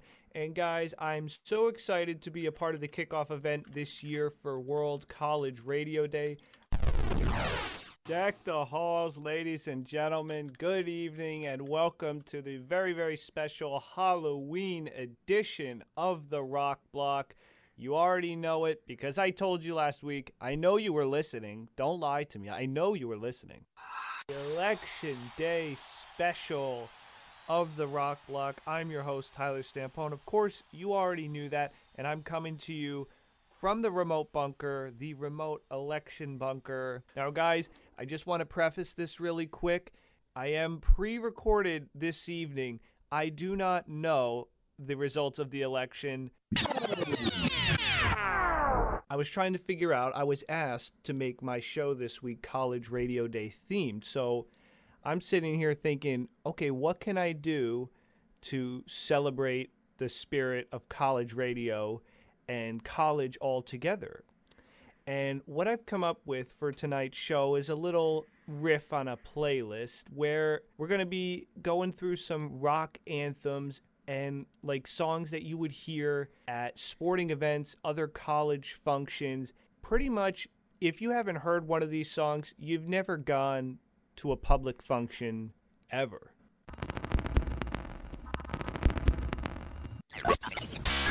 Well, well, well, ladies and gentlemen, here we are.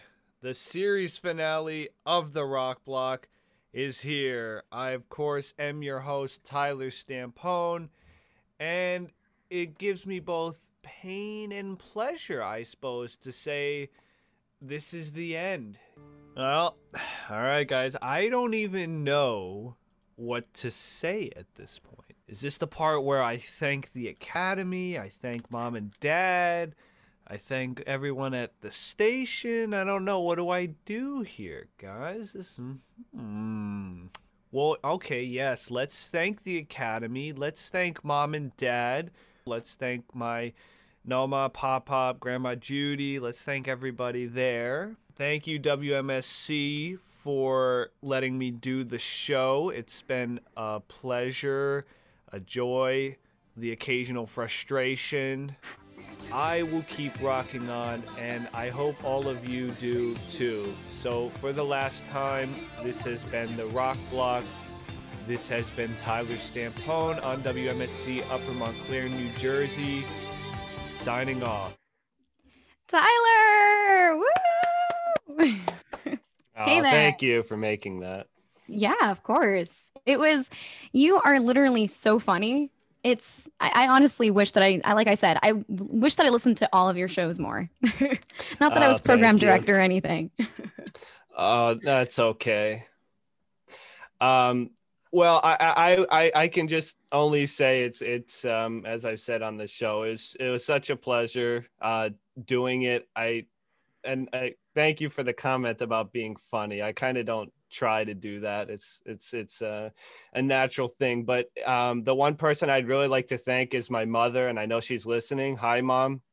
Um, Hi, Miss Stampone. yeah, Hi. she she is the uh, basically the main and pretty much only reason I joined the radio station at college. She did college radio um, a very short while ago, um, and um, I just thought it'd be funny to to do it too.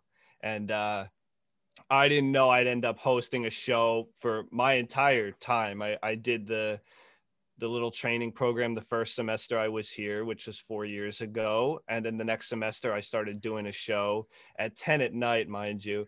And um, it's just evolved so much and we had the whole remote version which was pretty funny to do and um, another joy of mine was getting to be a trainer and um, training some of the people that are currently and will soon take over the station so um, I'm, I'm proud to have you know played a part in shaping their sort of tenures at the station as well so i'm just so thankful. Um, thanks guys one of the things that I left out because it didn't meet the time cut was your special thanks to Ryan and Tim for being occasional guests. So another another shout out to them if they're listening. Yes, I, I would I would shout them out as well. Um I think I I I think during my time in college, I I kind of sort of evolved from being I, I, I wouldn't say I'm such an introverted person or an extroverted person, but being an only child, being by myself a lot, I, you know, tend, yeah, I, I, I think so. You understand. I, I tend to, you know, enjoy solidarity, and um, but speaking on air, I, for some reason it came to me very naturally, um, and I think it really helped me sort of be more of a socializer, more of a talker, and um, so having having guests on the show um, those two were the most frequent and my father came in once or twice and um, just having them there to be able to talk and converse on the show beyond playing the music, um, it really gave me the full experience. And I, I think overall my time for various reasons will help me more in life than I probably could realize right now. Yeah, Tyler, shout out to both Mr. and Miss Stampone. But save a little bit that for later because we're still Oh. asking you guys some questions. Oh, I thought we were given the whole life. no, story. not Oh. yet. You have to st- now, as we go through the next scene, you're gonna have to start thinking of more answers. We're going more in depth. Like I said, everyone is crying today. Um, I'll think of something. awesome. All right, we're gonna move on to the next senior or soon to be graduate, and that is Brian Crespo. He is the host of A Blast from the Past, and he scored an interview with Kurt Travis and many more. It is the one and only Brian Crespo. Turn on your camera, man. How are you? I'm good. I'm good. How about you guys? How's everything? I'm Perfect. great. Brian, I'm so happy to talk to you. I've been on your show a bet- couple times. I'm happy to talk to you. Kenny, Kenny, Kenny's been on my show a couple of times. I've had a couple of people on the show. Oh, that's so cute. well, I have a surprise for you also, Brian. You ready? All right. All right. And 90.3 WMSC Upper Montclair. You're listening to A Blast from the Past, and I'm your host, Brian Crespo. 90.3 WMSC Upper Montclair. You're listening to A Blast from the Past, and I'm your host, Brian Crespo. Welcome back to another edition of the show. Welcome back to another edition of A Blast from the Past. I am your host, Brian Crespo, and to this week, I'm getting better and better with these guests, man. I'm telling you, shooting your shot, folks. Shoot your shot. I'm gonna go out with a banger. 90.3 WMSC Upper Montclair. You're listening to a blast from the past, in which is unfortunately my final show for the semester and possibly my college radio career. But no worries, we're gonna end out with a banger today, folks. I am for those who follow me. I've been following me for the past two years, probably two and a half. I'm not sure. I've been doing mostly within scene music, and I always wanted to have both of them, but you know, I'm happy with one half. But still, I'm, I'm fortunate enough to have them. So I'm welcomed today by the legendary Sam of State of the Scene podcast. How are you today? I'm wonderful. Thank you. I appreciate that intro.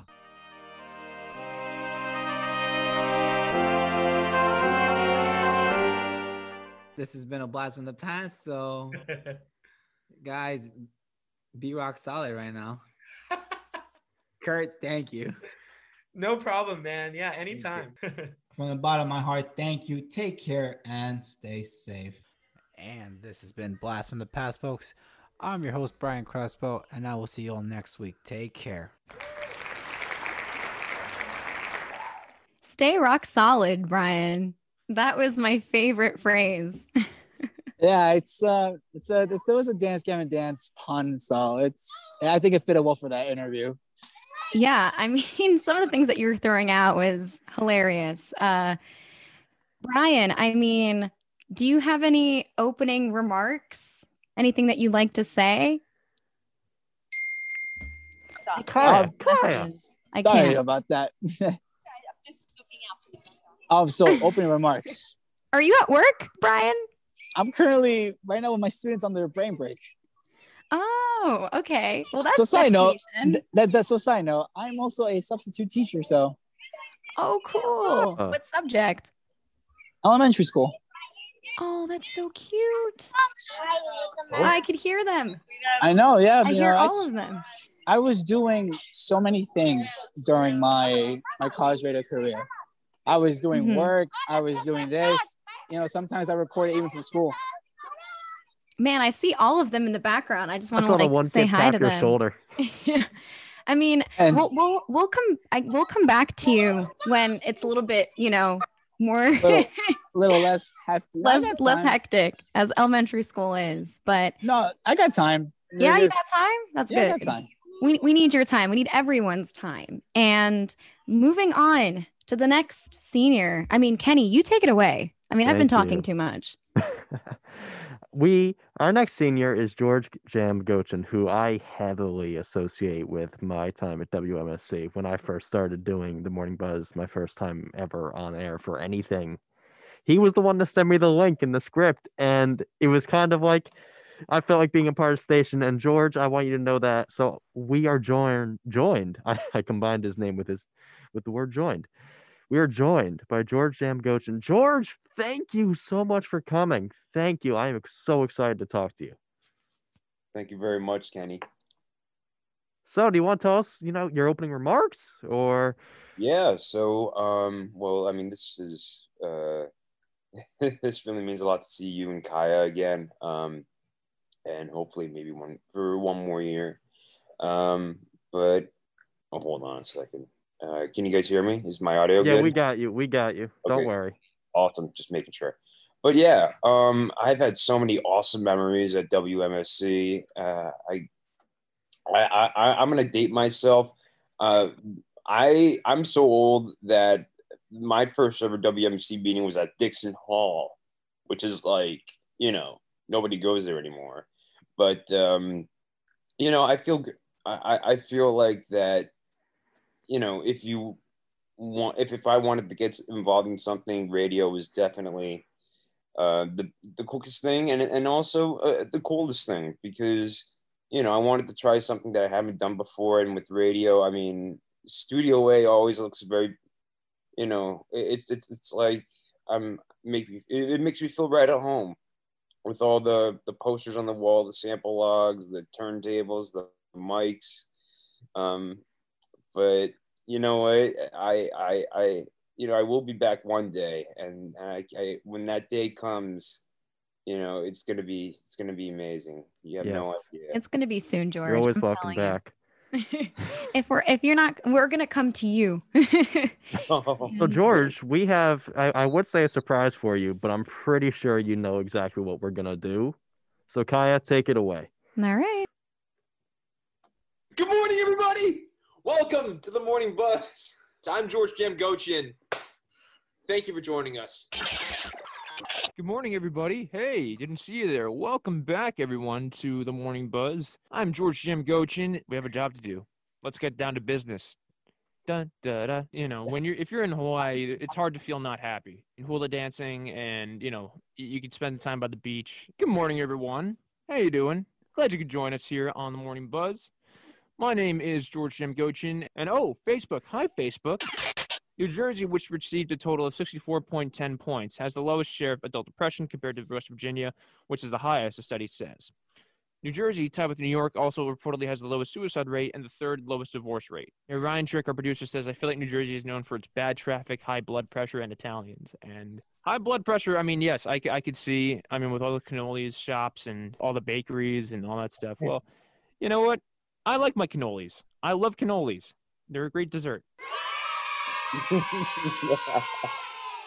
Please have a good day, stay safe, and eat your vitamins. All you need is peace and love. Peace and love, everybody. You know, the, the classic Ringo philosophy peace and love. And I want to say if Morning Buzz, if the WMC is not in your radio, then your radio really is none. Guys, once again, I'm George M. Gochin. I want to see everyone from the radio station again. You know, I miss you guys.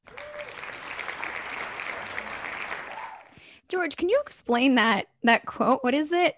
If the radio is none, Oh yeah, if W I love is not on that. radio, then your radio really isn't on. So I actually um, I got that from there was a famous DJ uh, back in the 70 uh, back in the 70s named Frankie Crocker who was part of WBLS and my dad listened to him in the 70s he'd play all this you know the OJs the Spinners Gladys Knight you know disco R&B and so he you know he turned me on to uh, my dad turned me on to Frankie Crocker. I, I I listened to his, old shows, and I'm like, this sounds cool. And then he and then he had, he signed off with it. If Frankie Crocker is on your radio, then your radio isn't on. That's where I got it from. And uh, at the end of every show, he played a song called "Moody's Mood for Love," and that's what I did with my show. So you know, some old school radio, and you know, that's my ode to it. It's that, and it's and it's the Russian accent. You know, and we're That- going down on a Thursday. Kaya, Kaya, Kaya. What? That was not a Russian accent in that video. That was- that was audio thing. Liverpool- That, that that was- was Kaya. That he said Ringo. That's the Beatles. Beatles are from England. That is common knowledge, Kaya. Seriously. You are literally the station manager of a music radio station. Well, if you say it like that, thank you. My confidence just boosted through the roof. I anyway, before I do more harm, uh, George, thank you so much for coming on here today and stick around because we are going to be asking you guys a couple of questions. So, you know, start thinking of those answers, whatever those answers are to those questions that you don't know of. yes, that makes sense. That is Make us my phrase. Um, but the next person I would like to introduce is Haley Rooney. Hi, Haley.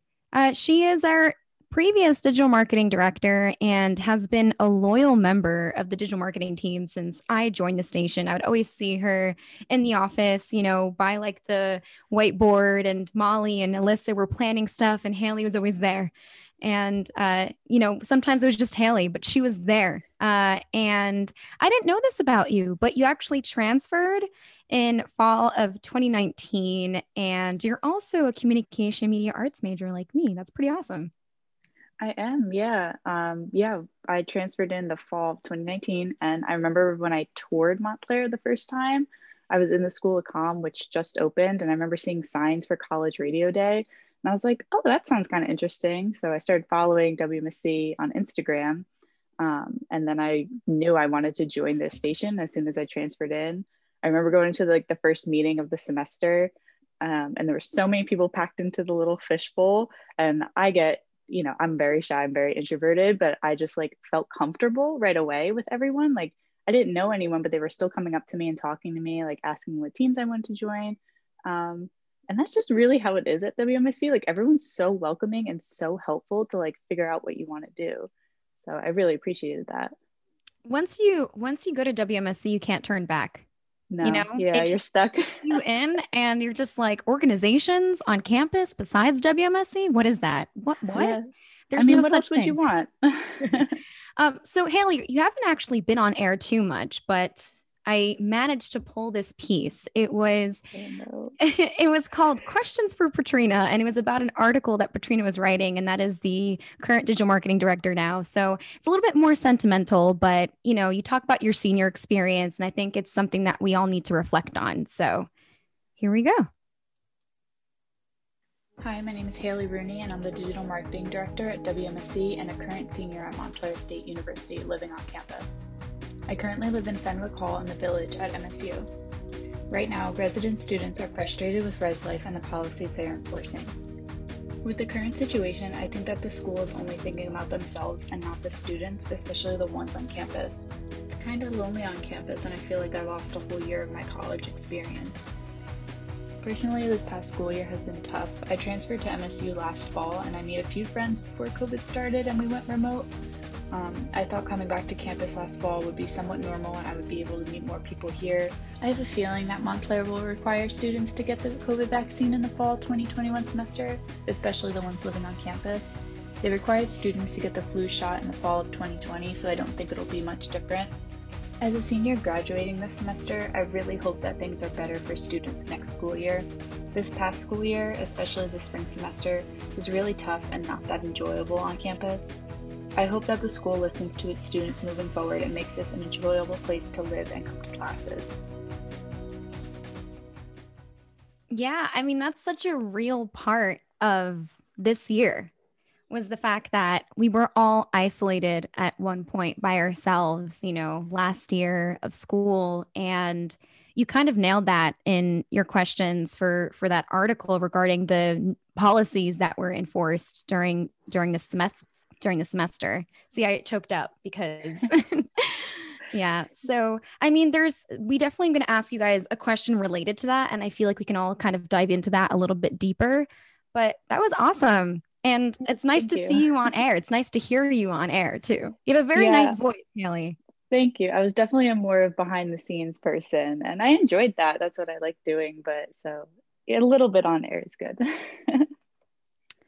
All right. So, our next senior, and again, uh, Kenny has worked very close with this senior. So, I think only to do this person justice is to have Kenny introduce this next person. I'm so excited. Amanda Marino, she's the person who taught me what to do and more importantly what not to do as a morning buzz producer and she has affected me huge about my journey in the radio station and i am so happy to welcome her for the senior send off amanda please come on what is up Show thyself. show yes Hello, hello everyone. Can you hear me? yes, we can We like- we awesome, like the awesome. headphones. amanda taught me the you. board that's right i wouldn't be Hey, that was a story too. We he learned the last week that I was at the station, and but he did it and he passed, and he's good. He's good to go. He's gonna rock it, and he has been rocking it because he from the moment I left, which was only a few weeks ago, like Kenny and Kyle went full force into the next semester for the summer, and they have been killing it. Hmm. So do you listen to the morning buzz still? Like Of course. and of you like wake up like clockwork? Do you feel like, you know, you're oh, like, that oh, that's never gonna go away now, I think, because I like got so used to waking up super early and now like my alarm, I'm like, wait, my alarm doesn't even have to go off anymore because I'm like, oh, wait, why am I up at this hour? I don't have the buzz anymore. And yet I'm still getting up. But yeah, it was such a huge part of being at the station for me, obviously. And uh yeah. So Amanda, we have something for you as well. You ready? No, I'm not. All right, let's go. Let's let's go to it. cry. Good morning, all. You are listening to the Morning Buzz, and we have a great show full of news and entertainment. Good morning. You're listening to the Morning Buzz here at 90.3 WMSC, Upper Montclair, New Jersey. The whole like money thing, obviously, theater has its own economy. I wasn't even just noting theater, though. I was definitely saying like arts in general. Like a lot of films and stuff had to be postponed, and that's a whole economy right there is film production and things like that. And it was important to note, too, that I know uh, Governor Murphy also tweeted yesterday that there was never really a capacity on outdoor dining and that was something that people i guess were questioning because they're like oh we can only have a certain amount of people. It's like as long as people are distanced you're allowed to have a de- like your decent amount of people thank you for everyone for tuning into this edition of the morning of buzz here at 90.3 wmsc upper montclair new jersey. Good morning. You're listening to the morning buzz here. Like i don't know if we like look back last year and maybe it was because we had a lot of other things still starting to like happen with like you know the coronavirus that i felt like last year was like a very mild winter. Like i felt like i was wearing like my like spring jacket like all the way in like march and stuff like that but i don't know. Maybe that's just me Good morning, all. I hope it's a good morning for everyone out there. My name is Amanda Marino. For anyone that missed the beginning of the show, this is my last Tuesday edition of the Morning Buzz where I'll be hosting. I just want to thank you guys for a great semester. I hope you guys all finish finals well, and I can't wait to see what you guys do with the buzz. Hi, Amanda. I just I want to thank who I because you just said ed, uh, you messaged in the co- our chat thing on Zoom that Kenny edited this. Yeah, Kenny, thank God you didn't go back to my show. I, I I wanted to, but I couldn't Hard find for it. me. I couldn't find it. Kenny, you could have to. asked me. I could have sent you some when sparks fly. I could have sent you 3 a promo. Goodness, I that would a.m., have Kaya. that Watch that out, I can have pull it up right now. so that would have had me like so like ugh. Uh, but yeah, that was awesome. Thank you so much for that. It was a little trip down memory lane a little bit. So thank you, Kenny and Kaya, for that. Of course. And wow, it's already 1035. Wow, that went by so fast. And we still have so much to do. But our last person is the one and only, the station, Josh, aka Josh. Joshua Torado, the station. He was a news team member and then went into production, programming, and then, yeah, station manager. And no big deal. He's one of the reasons why we won Best College Radio Station in the Nation and also took the award of Best Program Director as well. What's up? How are you? Hello. Don't forget best use of sound effects. Oh, best use of sound effects for WMC Rewind. Diminish my resume right there. Uh-huh. Hello, it is I, Josh, aka Josh. This is the earliest I've been up in about like a week or two. So I'm here. Yay, and you're awake. So I was thinking, right? So you're the station. So can I be Mm-hmm. the manager? No, the station is an independent nickname. You know, kind of like the mountain. I just call myself the, manager. No. Okay. You got to earn that nickname though. No, Kai. You because I thought we were the dynamic. du- anyway, uh, so I also have a surprise for you, and I, I was doing I was doing some soul searching and through through the Google Drive, and I found a file called Josh Anniversary from freshman year. Let's let's just take a listen, guys. Hi, my name is Joshua Torado. I'm assistant production director here at WMSC. I want to do that again. Hold up. Hi, my name is Joshua Torado. Uh, no, that's wrong too. Hi, my name is Joshua Torado. I am a senior at Montclair State University studying television and digital media with a concentration in audio and sound design. Hi, my name is Joshua Torado. I'm assistant production here at WMSC, and you know, WMSC means a lot to me. I'm only a freshman here at Montclair State University. I've only been here for two semesters, but still, I don't know where I would be without it. Everyone here is so kind and accepting. It's honestly, it's honestly a family, you know? Like, I don't know where I was going with that. Hey, you're listening to 90.3 WMSC Upper Montclair, where music stays cool. Cooler than a dog on a skateboard. Oh, Okay, I take that back, but we're still pretty cool. And you know, there's so many great people here. I've only been here, I keep saying I've only been here. There's so many great people here that I didn't get a chance to know since I'm only a freshman. But I'm already feeling sad that they're gone. Mike Grippa, Mike Stringham, Sam Flesher. I was just going to start naming all the seniors, but I don't know them. Gina Backery, Austin Resnick. They're all such nice people. I'm to miss them so much. We'll be back like before. We will start to stream and so much more. For your love, for your praise, and we'll be broadcasting for days. When we're on, I'll be glad. So tune in to 90.3 WMSC. I can't wait for 2020 to be over. What was the first rhyme again? Happy anniversary, WMSC. I love you. Yeah. Josh, Josh, can I play something as a memory of you? Sure. Oh yeah, air horns. That's in there because of me. You know. Ah. Josh, lot- what's the there's a lot of rhyme? Cringe in there. What was the rhyme? It was something morning buzz. It was a Ah. joke. Um, I read it in wrote it in the script because it, it fit the syllables, and I thought it was funny. And I think Annabella tried to edit it because she didn't think that that was what I was actually gonna say. But he did it anyway. I did it anyway because it was funny. It's like, haha, something morning buzz because it kind of breaks the fourth wall. It's a little funny. But yeah, I wanted know, I wanted you to say it in person on the morning buzz, you know. So yeah. Ah. anyway, I sing so- it once, you know, that's it. You know, I'm glad you you found those those early things. You know, every year it shows you that every year you'll be forced to record some sappy thing for the anniversary, even though you don't really know the people. You're gonna be forced to record it. And you heard some of my my flub ups. You know, um, you forgot your from the beginning. I was very particular of what I wanted, and I used to spend a lot of time in the recording, making sure everything sounded right. And I put in a lot of hard work and dedication. Can I ask you a question, Josh? This No. is something I've been wondering for a while. No, no, yeah, you can. Yeah. Where did Josh, aka Josh, come from? Oh, where did that come from? I've explained this. You know, similar to George's homage to radio, mine was an homage to YouTube, which influenced me a lot growing up. Uh, YouTuber I used to watch, he just um, he called himself that his name, aka his name, and he got that just from just because it was a stupid joke, and I was like, yeah, that is a stupid joke. It's funny, so I'm gonna say it.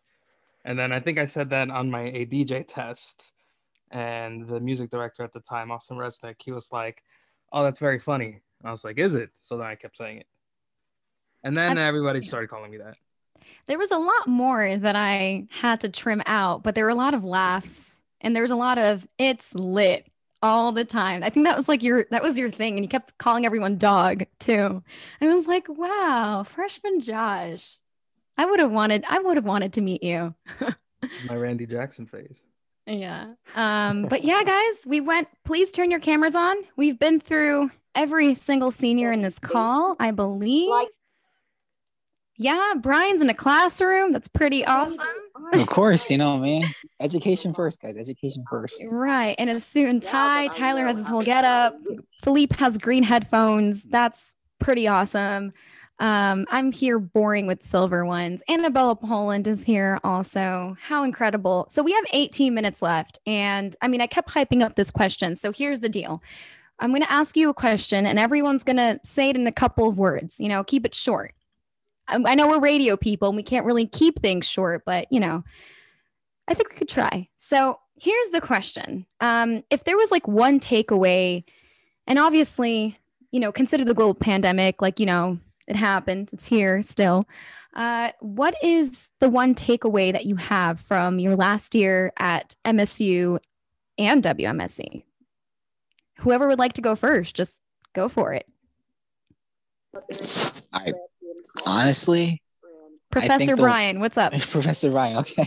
uh, I think the one thing I can just take away is just you know, it was a, a W. One thing I could take away from WMSC was the fact that I got to bond with so many people I didn't know, and I think it brought me closer actually to those who- virtually, like with you, for example. You know, like even if it was like, hey, I'm gonna send you my show late, like sorry, but still, it brought me closer to you. So I think like the fact that I think it brought me more, it communicated me more, and I think it taught me a, a, lesson and like reach out to others, you know, because you never know. Just try to reach out and yeah, you know, just try to reach out and do the best that you can do. Deadlines, man. Deadlines. Say hi to the, the teacher behind you. I could hear someone speaking. No, that's just the computer actually. oh, that's the computer? Oh, he's Yeah. like, I'm teaching this classroom in automation right now. I'm just I'm Yes, behind this computer. um, yeah, cool, Brian. Oh, who would like to go next? Um, uh, for me, I think the biggest thing that I took out of this last year, I know I wasn't here for this semester, but we'll ignore that. Um, is that we really can do anything. You know, we can really, if we put our minds to it, we can do that. I mean, onset of the pandemic, we took a break for a little bit, and through the help of you know everyone at the station, plus Annabella, plus um, Adam, you know, we kept going on air. We were still on air. You know, we we had Annabella working from home and working from um, the studio and the office. We had Adam in the studio. I mean, I don't think we would have been anywhere without the two of them. And then the rest of us, once we finally were able to go in and actually be in studio and still wake up every morning, still get on Zoom, put it together, um, shows not just the station, but all of us as a whole all of us that are still going to be here, all of us that are graduating out, all of us that have come before. Um, I mean, we can do a lot more than we can realize, and to be able to kind of show that through the pandemic really shows, you know, I think we can handle whatever comes next. Hashtag WMSC strong. We need to use that. I know it's cringy. I- Annabella's like looking at me like I have two heads. No. I mean, she's been trying to do this for like two years. Don't let I her. Now love that she it, has guys. the What's now wrong that she with has the the platform of being station manager, thinks she thinks she can push it forward. Is there a plan I will come She's back station manager and get smite it. you. All I right. took station manager. Wait, I worked my way up to station manager for that hashtag. Just so yeah. she can use WMSC strong. Absolutely not. You know what? I'm gonna do a feature, all right, and I'm gonna send it to Josh Torado and ha- and have you judge it. I'm Um, not gonna listen to. it. no, yeah, that's fine. You listen. you listen to it. I know you're my friend. Uh, Amanda. Um, I was just gonna say, like, with going off of what Philippe said, like, I mean, most of my whole college radio experience, and this is really sad to say, was virtual. Um, I was there four weeks before the pandemic really hit, and um, obviously it was in studio and in the office and stuff, you know, during the pandemic and stuff. But I feel like being on virtual and having to handle communication through Discord and through text message and having to not the ability to be in person with everybody made it like more of a challenge, but also rewarding because I feel like it helped us grow more as people and build more skills going forward. Like, you know, now entering into the job field, like I get to explain to people that we took a show live five days a week during the middle of a pandemic and we were still getting an audience and managing all that kind of stuff. So I think that's like something that not everybody could say they could do. And I feel like that was, it wasn't easy, but it was definitely something that I think even if we continue doing radio or not, it's something that you can continue on with and help make you grow as a person and an individual. So one of the things that persisted was morning buzz. You know, after after the you know during spring break when the pandemic hit, the summertime, that was literally the show of the morning buzz. That was the one of the things that we knew that we can count on and was carrying our station through. Right, uh, it was keeping our station alive, and it wa- had a lot to do with you and Ryan, Amanda. You guys persisted, so a great thank you to you guys. We'll never forget your work at all. And everyone will always know you as like, you know, the pandemic morning buzz heroes, right? we'll also say being virtual and, and especially I think Kai you were mentioning it earlier of being alone, like in that first few months of like really there was nothing going on. We were able to build this connection. Like I got really close with Philippe and George here, like doing online stuff, you know, and like I never really met them in person. I still never really met them in person. But like, and that's crazy to think about. But I feel like I have a whole relationship with you guys because we met online and we were able to make a show together each day and each week. And I'm thankful for that. And I'm thankful because I feel like some of these relationships are relationships I'll have with you guys for a while, for a long time. So thank you. Make sure to exchange phone numbers, guys, LinkedIn requests, everything. Now now is your chance. Drop You it in just the gotta chat run below. into each other at a Foo When Fighters concert. friend- That's it. When I think of friendship, I think of LinkedIn. Um, yeah, George is next. George, what's up? I have to stop saying that. George, you're next. Yeah, so I would say that one of the things I took away was just learning how to work together because I was um, fortunate enough to be part of the SMT my sophomore year and just learning how to, you know, just go off of a, a symbiotic relationship. You know, e- even if you know you're working with someone who's who's a, in, in a different position, you know, just trying to work together and communicating, and um, and how important it is to to make something work. And uh, I was fortunate enough to work with some awesome, awesome people in the sports team my freshman year, and they sort of helped me um, get get prepared for you know what I I, I would do as, as as a sports announcer, play by play announcer, and um, and also just the I, I you never really realize how the, the amount of fun you have in, in, in four years like it's it's just uh, like I mean uh, I'm gonna I'm gonna remind Josh of the Shadow Realm when we uh we did the Yu-Gi-Oh uh, battle uh, at like 4 a.m. You know that was that was a lot of fun. Um, but look, you know the, the station that it was it was the perfect outlet for working together and also getting getting started in something. And I definitely think that it it, it, helped me out in, the- in the long run, uh, just like it might have helped some of you out. Preach, George. Absolutely. Look at that smile. I need to see your face more often. um, Yeah. yeah. I mean, I really hope that next semester is going to be different and that, you know, I don't want to declare you guys alumni as yet, but, um, you know, that we're going to see each other no matter what. If that means that we're all going to be in a lawn, in a great big lawn on Montclair State campus, it's going to happen. And just know that, you know, it's, it, we're going to see each other soon, you know? And that's all I want to say because I'm going to start getting emotional myself. And that is not the role. No. Um, but yes, let's, oh my gosh, it's already 1050. Wow. Uh, who would like to go next? We have, we have a couple of seniors here. I'm going to start calling people out. Uh, Brian. Haley said she would go after George. Who? Haley did. Oh, Haley, go for it, girl. Okay, it was kind of similar to what uh, George had to say with teamwork, but you know, this whole team is so dedicated to what you know any work that they had. There was always something going on that everyone would work so hard on, and it was just like awesome seeing that. Like I've never met such a hardworking group of individuals before, and like it was awesome to be a part of that. I love promoting everyone's shows and interviews and all the events happening because there was so much like passion behind everything. And it was just awesome to see, and I can't wait to see like what happens in the future with you guys. Thank you, Right. Haley. Thank you, Haley. Go ahead, Tyler. Well, for me, it was always about um, expressiveness, and I I think that's um that's a very important word that I think a lot of you can can consider. Um, whether see, to me, the only thing that, from my perspective, that that really happened in regards to COVID was I lost the spontaneity that was a live show, and I really had to think about what it was I was doing, saying, playing on air.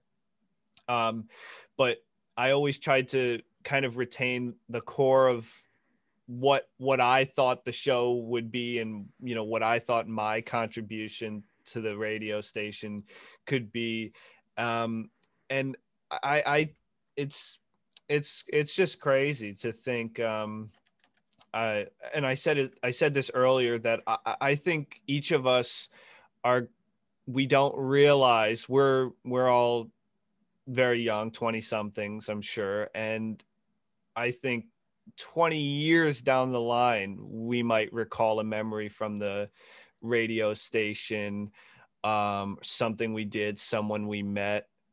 And it will have shaped us in some way and and um, i'm very excited to find the moment um, back in the future And I feel like it'll come in like blips. Like it'll be very random. Like you are probably just going through your day and out of nowhere, a popsicle reminds you of something that you talked about on your show or an interaction you had with someone. Like I don't think it's something where I mean, unless you're actively like sitting there and you're like, hmm, let me think about my time at WMSC. I feel like, you know, it's going to come in blips and it's going to come at random moments. And it means that it literally impacted you and that what you did was right and you know it, it was real. So yeah man. I feel like that'll be the same thing with you guys too. I'll just be like i and kenny and i for sure and annabella will probably be you know on campus next semester and we'll be like that reminds us of amanda. That reminds us of josh. Like that's something that that's something that like george would do you know what i mean so josh is our last our last person to answer this question and then we'll move on to our next segment hmm Should I Mhm. go now? Is that my introduction? Introduction? Oh, I can't even talk. the station speaks yes, I am the station. Um, my little takeaway, especially from the last year, I would definitely say to enjoy the minutia. You know, I'm gonna use some big words now. If you need to look it up, go ahead. Minutia. Um, the little things, every little detail. You know, because a lot of this is looking back. You know, hindsight you know, looking back, oh, I should have done this, I should have done this, or oh, this was fun, this was fun. I know George mentioned the Shadow Realm. The Shadow Realm is uh, still on YouTube, I believe, under like Javier's account. I was listening to it before the last anniversary, and you know, I was uh, listening to it, and every every couple minutes or so, there was another joke that I was like, oh my gosh, I forgot about that because it's like two years now, whether it be Gluten Gang, all those kinds of stuff that I completely forgot about. But you know, in the moment, it was the funniest and it was the most. And you know, I think that's what it's all about: having fun, enjoying what you do, you know, really loving what you do, and living in the minutia. Josh, what does minutia mean? It's like the little things, Okay, that's what I thought, but I like the wasn't little sure. details. And Kenny, that's exactly what he said. He was like, That's why I, I thought so, but I, I don't know. I got scared. he was like, go look it up. Minutia, the small things. Yeah, right. I told you. I said, don't be afraid to look it up, Kenny. You know, even if you have to double check. I, I was afraid. I feel like Josh has like a You can't let dictionary that app. fear rule you. checks it. So no, my brain is the dictionary. You know, I, let me advice for the kids out there: play some video games. You'll be smarter. Your vocabulary will increase. Your vernacular tenfold. I You will got it. master the English lexicon. I got an SAT question right from playing the Elder Scrolls. I can attest to it. Did you really? Yeah, sanguine was a word on the SAT. Oh yeah, I remember that. And the sanguine rose is an item in Skyrim. So See, video it's the games make you smarter. See, I was going to say something, but I'm not going to say it because I don't want to be grilled and be questioned for my time here. Um, no, I'm not going to say it. Uh, okay. So thank you so much for answering that question. Uh, it's really hard to think of just one. Yeah, gluten gang. I mean, I remember that. And it was the most. It was the most random thing, and it was those random things that really the made funniest. I used to be uh, my, another nickname I feel like nobody in this call, other than maybe Kai and George, would know. I used to be Ciabatta Boy as a member of Gluten Gang. Uh, good times. Yeah, and it, and it was like a group of you guys. Like you guys formed a cult in the office, and it was just like the gluten gang versus the non-gluten gang members, and we would just make fun of you all the time. Um, anyway, that's beside the point. That could be in the after party. Um, but anyway, so I think now it's the time. Annabella Poland has been waiting here so patiently, and it's time for you to go around to each senior and just say your final words about them. Well, that is not fair, everybody, because I have minutes to make that happen, and each of you deserves like at least two hours. So I'm going to address you as a group in the best way I can to make the top of the hour. Congrats on doing the one extracurricular activity that actually makes you smarter uh, at WMSC, that makes you a better speaker, that makes you a better team player, that, that has the most transferable skills thank you for doing radio, which is something that I care so much about growing up. That was my companion all the time. I would fall asleep to it. And it's hard to think that um, younger generations are not going to have this passion for radio to listen to a song premiere on the radio the way that I did. But you make radio fun and uh, you bring your own takes and creativity. And this is why I let you do your show. And I may nudge you in the right direction. But when you get to your creative zone, and I mean, so many of you here have done so in, in the time that you've been here, it's so fun to witness from the cringy freshman year moments on air, which everybody thinks they can do, right? Like it's like, oh, I can do, I can talk. I'm a human. I, I can I can do speech. And then they get on in front of a microphone and it and it, become very, very, very, very, very small and then they um, grow in the radio station and their personalities and their uh, skills and their qualities. And it's just so fun to watch and see. Um, so all i can say is i cannot wait to see what you will do next. Um, thank you for letting me bear witness to this transformation uh, for each of you whether it was four years or just a year and a half it's still remarkable. And what we did in the past year, in the circumstances that we were um, thrown into, uh, just like a very quick moment in time, we were all in New York City and we had to just sort of like deploy back to New Jersey, call everybody back and bail on this conference that somehow was still happening. Um, and then what we did in a matter of a week into the year, it was amazing. And I always will say this because it's fun when I get a bunch of text messages from all of you when you graduate. I hope you stay in touch because that's some of my favorite things. I get text messages, Twitters, things that I say that are, they call them pearls of wisdom. And then they remind me of it like many years later. It just warms my heart in a way, in a better way, by the way. I feel like Voldemort putting a little bit of a four horcrux on each one of you, and a little piece of me gets to live with you. If I could do one thing, it will be to take any pain and any heartache that you may have suffered or are going through in this time because it hurts, uh, because we're family.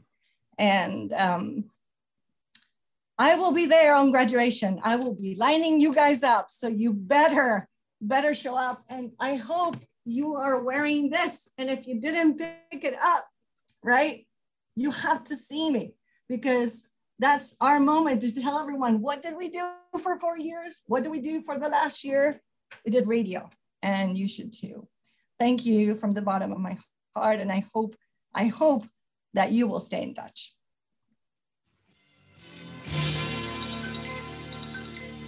You are listening to 90.3 FM, WMSC, Upper Montclair. Welcome back. We are still going on into our second hour, just a little bit. Third hour for me. Third hour for Kenny Horn. He's been by the board since 9 a.m. and It's obviously his had first to drive here. experience of a real show. You know, Kenny, before the pandemic, our shows Oh, used to be three hours. I heard that. Back in the day when the Back, kids. back in my day, I used to be in the studio from 1 a.m. to 4 a.m. Okay, Grandpa. Yeah. Hey, was- Philippe, you were the one that made the reference that you're going to be that old man saying. So, Oh yeah, like that that coach that comes in. I mean, you know, I the know. coach walking in like, ah. yeah, I'm just gonna just gonna pull up. I mean, I was there about a week or so ago to to pick up my stole with Annabella. Spoke to her a bit. Um, my regalia came in, by the way, Annabella, like last week. Mine did too. I am very excited that it's going to be 90 degrees um, on my graduation day. Woo! Yeah. It is it is better than when I graduated high school in 2013, where all three types of cicadas were out. Oh, oh God. So the three year, the five year, and the seven year all came out. It was at least 100 degrees um, on a turf field, not a not a grass field, a turf field. So that was Mm. fun. I don't think does Montclair wear a hood for undergraduates because Fordham did, but I don't think Montclair does. They have a different sort of style of um, uh, gown, but I have a hood on top of my gown. wait, gowns have hoods? Apparently. Well, it's it's it's detachable, and usually when you get your master's or your doctorate, like if there's a ceremony um, that allows for this to happen, pre-COVID era, they usually put the hood on your back, right, as a symbol of you achieving the master's or the doctorate. So it's like the master's version of moving the tassel to the other side. yeah, yeah, yeah. I never remember what side. So, do you detach your hoods and throw them up in the air? That would be really fun. I actually think it would be more fun if you just grab it like the soccer fans, you know. And I'm sorry, I'm going to grab one of these and just do this. yeah. Oh, like a rally towel. And Josh got it. Yeah, exactly. Like, woo. Yeah. But no, it's actually quite heavy. And uh, it's it's kind of annoying because uh, if if you're wearing a hood, uh, a little key point, wear a little button down shirt so you can attach the hood to a, one of the buttons down here. Otherwise it chokes you. It's like eh, it's not a good, it's not a good thing. So you want to um, have something to attach it to, or maybe like some sort of uh, key ring type thing, and then it's not choking you, which is highly annoying. But yeah, I'll be walking like a lot of graduates with my master's crew um, on the 11th on Kaya's 21st birthday uh, at 10 a.m. And I hope to God that it's, you know, on the low 80s because my God, I don't think I can deal with it. Uh, but yeah, it's it's going to be exciting. Graduations begin on Monday, by the way. I don't know if anyone here is walking because we have different colleges at the radio station, but um, they begin on Monday and they go through the 14th. So parking is going to be tough already today. There's a lot of parking lots that are closed. I had to park in Bohn, like like right by President Cole's house. Um, there was no parking at all whatsoever. So it's gonna be fun. Oh man, and I think the seventh is when the business school. So I feel like the business school is up first for undergraduates. Undergraduates, yeah. yeah, Yeah. There's a whole there's a whole commencement for us masters in business administration. That's all there is to it. Like there's no one else. There's a bunch of us apparently. Wow, that's incredible. Yeah. So, guys, get prepared for your graduations. If you're walking, bring a bottle of water. I mean, take care of yourself. And if you plan to go to grad school, remember the tip about the hood. That's right. And and and the other thing is, um, I don't think you have to wear a mask. They sent a note out. Um, masks are optional, right? Um, that's what um, MSU was saying for out for outdoors, which is actually going to be a little bit better, especially if it's hot. So it's exciting to to do that. What can I say, you guys? I'm going to miss each and every one of you. I hope you don't go MIA. Um, I'll take it personally. You know, Josh. seriously. I told you I am fully vaccinated. I'm coming to see you. Like that is it. that's it. You have no choice. to see you. You have no choice. I'm going to show up, be like, hello, it's me. It's I. I am So- the wizard. Um, so, oh, yeah, I mean, yeah, I think it's time for each person to go and say their final spiel, their last words. I mean, whoever would like to go first, it's totally up to you. But this is your final time on air, guys. Yeah, George, George. you're up. All right, so I don't know how long it's going to be, but I'll, I'll just give the most important spiel. Um, if you want something bad enough, you got to fight for it. And you guys know what I'm going through. You guys know the stuff that's going on. And I'm going to work for it. And that's what I'm going to do. You know, it's been a long seven months since I, I checked in, first checked into the hospital. Um, and I have gotten better. You know, my cancer is in remission as of now. How, however, it needs to be cured. Yeah, I know. I'm still happy that it is. You know, I mean, I, I came a long way. You have no idea how sick I was back in October, and November. Like it, it was, it, it, it, it wasn't, it wasn't a pretty sight, but um, I want you guys to know that cancer will never, ever run me, control me, define me, because I, I, I know for a fact that I I, I, I showed enough bravery and resilience to keep going. And, um, you know, I love this station. I can't wait to be back. And you guys just made it all worth the while. So thank you so much. And I, I can't wait to see you guys again. Take care. He the applause. No, George, I miss you so incredibly much. And just know that we're always here. And if you ever need someone to talk to, we're always here and we support you. You know, we lift you up. You are incredible. And we hope to see each other in person soon. And you've got this. You've totally got this. And, you know, you're just incredibly brave. And honestly, you've always had an amazing heart. And, you know, we we just we care about you so much, George, and congrats. congrats on your last year. Um yeah, so whoever would like to go next? Yeah. Yeah. So I certainly didn't deal with the struggles that George has. Um, I can put that easily down uh, on paper, but you know, we all have our struggles. We've all dealt with you know myriad of things. You don't know what everyone else is dealing with. Um, but i think he put it well where you just don't give up. Keep going. You can do anything. I mean i dropped out of college took two years before i came and transferred to montclair. I changed my majors tw- my major twice now. Um, i still finish college you know like i'm clearly walking next week.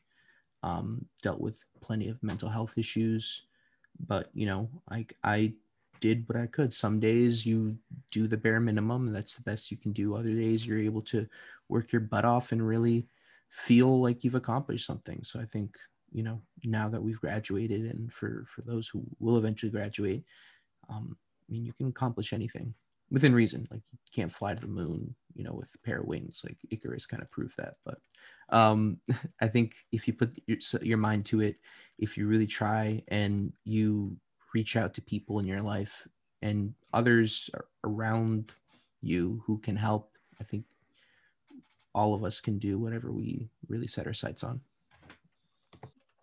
And I think with radio, especially, you know, one of the first things that you do, kind of like your first initiation process, is when you somehow find yourself in front of a mic, whether someone pulls you into the, the studio or Annabella like literally puts the mic in, in your face and goes, speak. no, I'm kidding. Doesn't happen.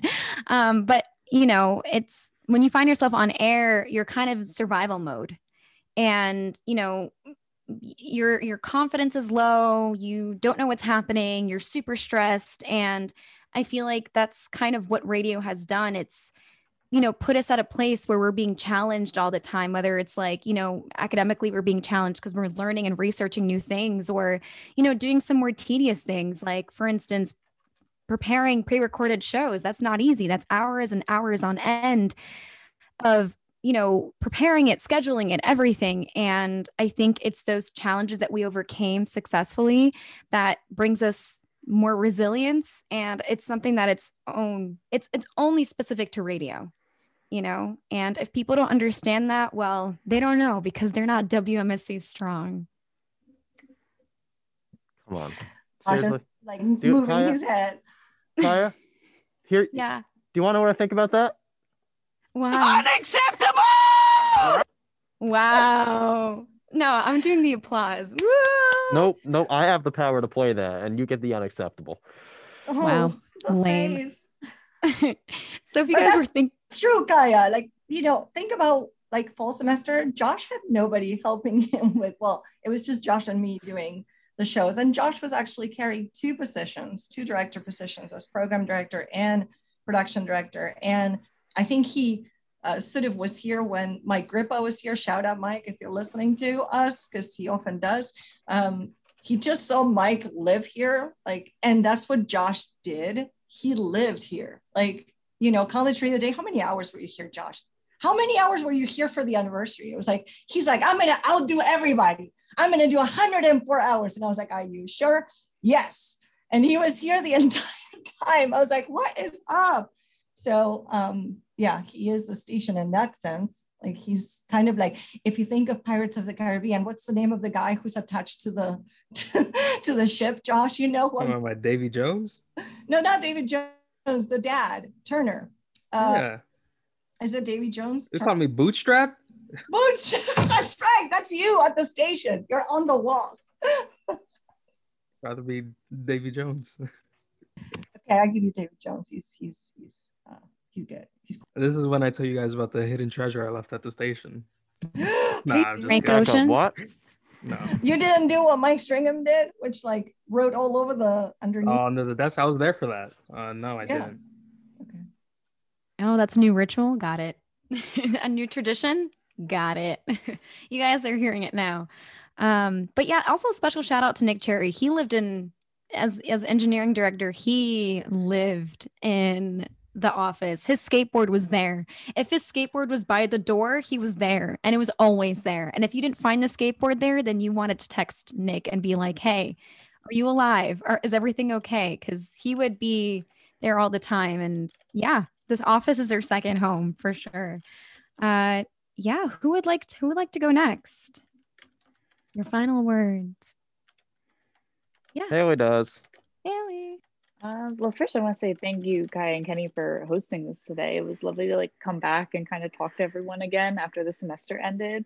Um, it was weird. It kind of, you know, I still feel like I'm in the mindset of like, oh, I'm, I, you know, I'm going to go back in the fall, and then you realize like now you're done, and you know, I kind of hit me the last week that like, oh my gosh, I'm also done with radio. You, you know, now being a part of WMSC um, it was it's weird and i just want to thank you guys you know it was a big part of my last year at Deb- uh, at montclair um, especially being on the smt and i'm glad that i met so many people um, i learned a lot even being virtual and you know it was cool now i can say i was part of the best station in the nation um, so that's awesome And Haley, you were on air. Yay. Yes, I Got was. you on air. What a success. very last thing i do No, do it more. do it more. We we have alumni takeover weeks. Uh, so come back. Do do a show. maybe i think Talk about i'll think about it. I have a question. Did any of you like go on Monday after all of your finals were submitted and check Canvas to see what was due next week? Because because when I finished my grad program, I did that. Wait, hold, what? Oh, I'm done. That's right. Absolutely not. I just hibernated. You're like, I'm going to sleep now. I need to decompress. Josh, you probably finished your semester at like four o'clock in the morning, and you're like, and it's time to play a game. Uh, I finished it at 11:40, 11:59, and I was like, ah, I closed my laptop, closed all the tabs. I was like, did I have something that I missed? Maybe, but There, it's, it's out of my hands now. there is no better feeling than closing up your laptop after a very long day. That mm-hmm. Thursday. Oh man, that Thursday, May 21st, right? I think so. It was a. Friday. Friday. Was it Friday? I feel like Yeah, it was a Thursday had like three finals. Well, that's No. you. Well, that's just you. Yeah, yeah. Thursday was the 20th. Um, no, but it's kind of funny because if you look at some of the TikToks or Instagram reels, it's like people being like, and I finished my bachelor's degree out a 3 p.m. on a Wednesday afternoon. And it's like, that's the feeling. It's like, wow, it's over? That that, that academic year? Like that? You know? Yeah, you're like that. That's it. Wow. Okay, time to move on. cool. Summertime. um, but yeah. Uh, so who would like to go next? Tyler, Brian, Josh, I'll, I'll go. I'll go. Oh, Go okay. ahead, Brian. Brian. Beat me to it. Mr. Crespo. Pro- Professor Crespo. You're you're after Mr. Stampone. Uh, Okay.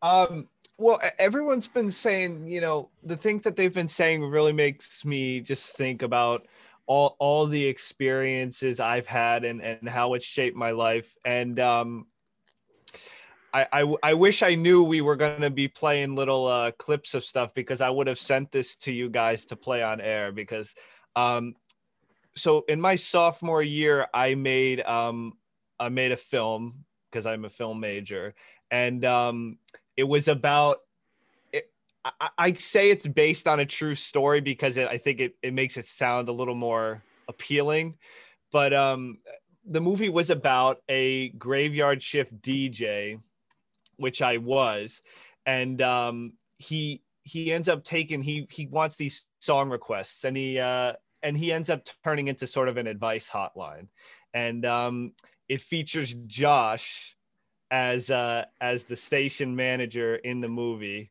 and um, my favorite my favorite part of the movie. So I, I think. I- I'd love for you guys to check it out. I'm going to put it in the little Zoom chat, and I was supposed to send it to Annabella anyways. Um, but you you you guys i think you i think you would like it. If you want to see josh act as the station manager it, it's it's hilarious.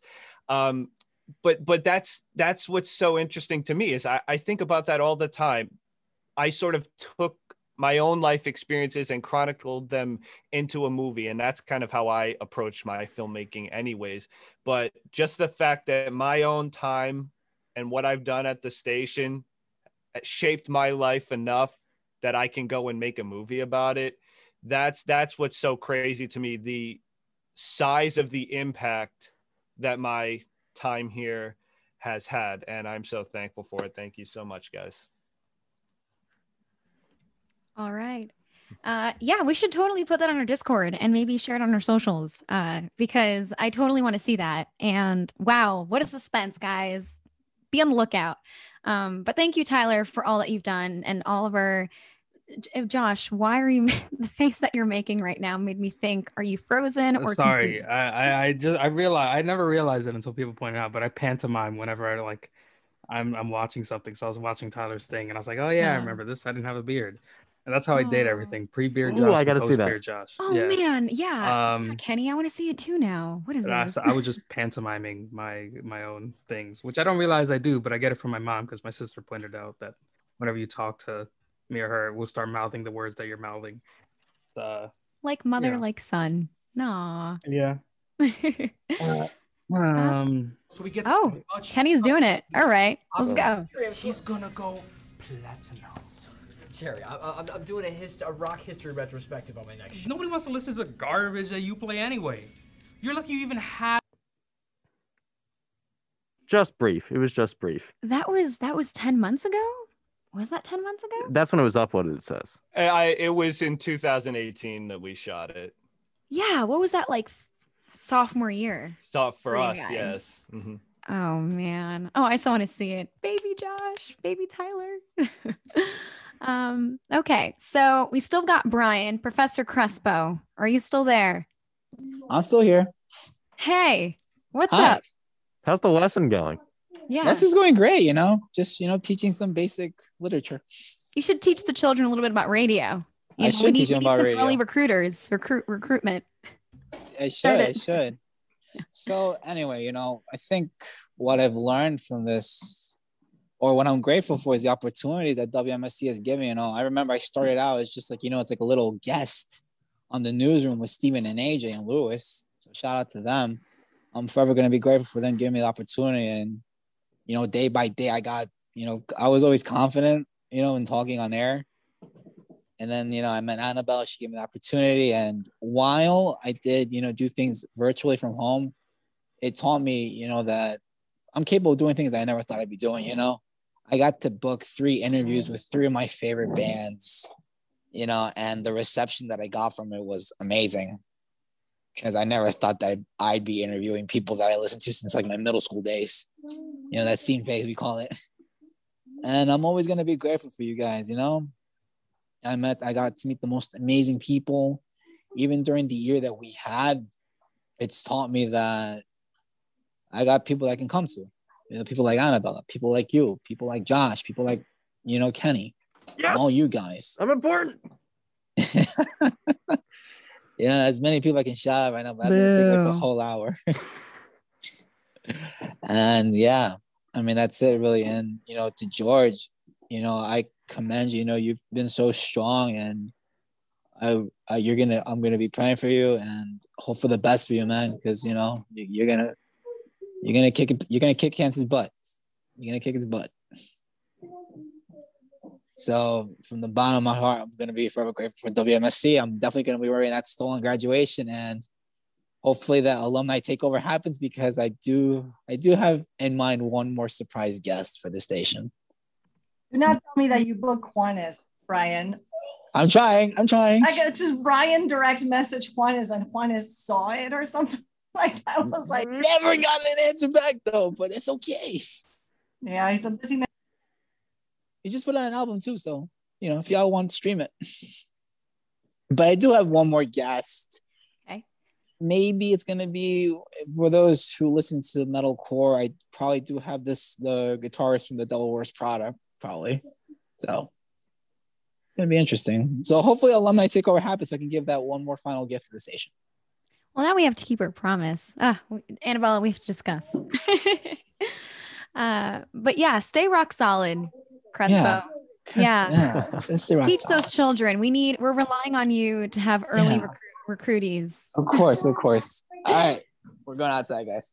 All right, awesome. So our final, I believe, right? Okay, awesome. Our final senior, the one and the only, Josh. The one and the only. Yeah. Okay. Josh hello. Noel, Torado. Hello. Hello. So my my final words, I would say, you know, four years. I mean, for some of us, some of us take longer, but four years, it's it's not that long of a time, you know. So, what I have to say is, if you want to do something, do it. Similar to what George said, you know, you got you have to fight for it, you have to want it. But my take on that is to, you know, live openly in that sense um i know i had some inhibitions my first couple of years but you know that was just you know adjusting but if you really want something you got to do it and you can't feel stupid about it this is a more sense of like production based and even in but it can translate to you know more life focused you can't feel Oh, did I freeze? Okay, sorry. You know, if you feel stupid, you know you're doing it right. It, it's it shows growth. You know, you don't want to look back and be feel like you're on the same plane that you were when you started. I look back at all the things we heard earlier, and I'm like, ooh, that's what I sound like. Um, especially freshman year, that stuff. I'm glad you didn't find anything from my show, The Island. Oof, I would have actually left the Zoom call.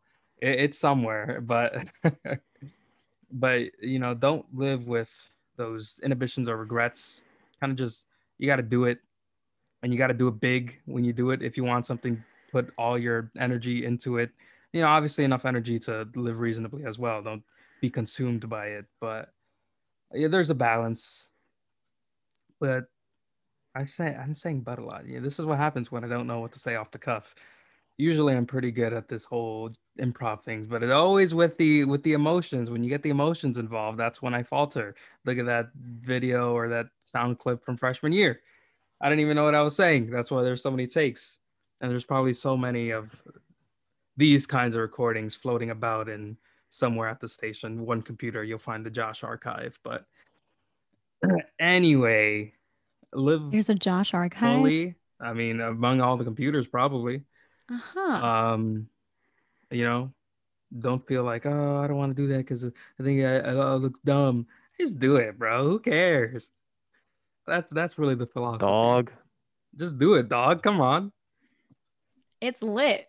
I know that, i'm leaving that one in the past dog i'm okay with Oh man. I mean, there were a lot of other things that are just not allowed to be on air, but man, Yeah, because that was a private recording. You're digging through my. that was not cuts. private. Yes, that was, it was. literally set for the college radio day anniversary. No, it wasn't.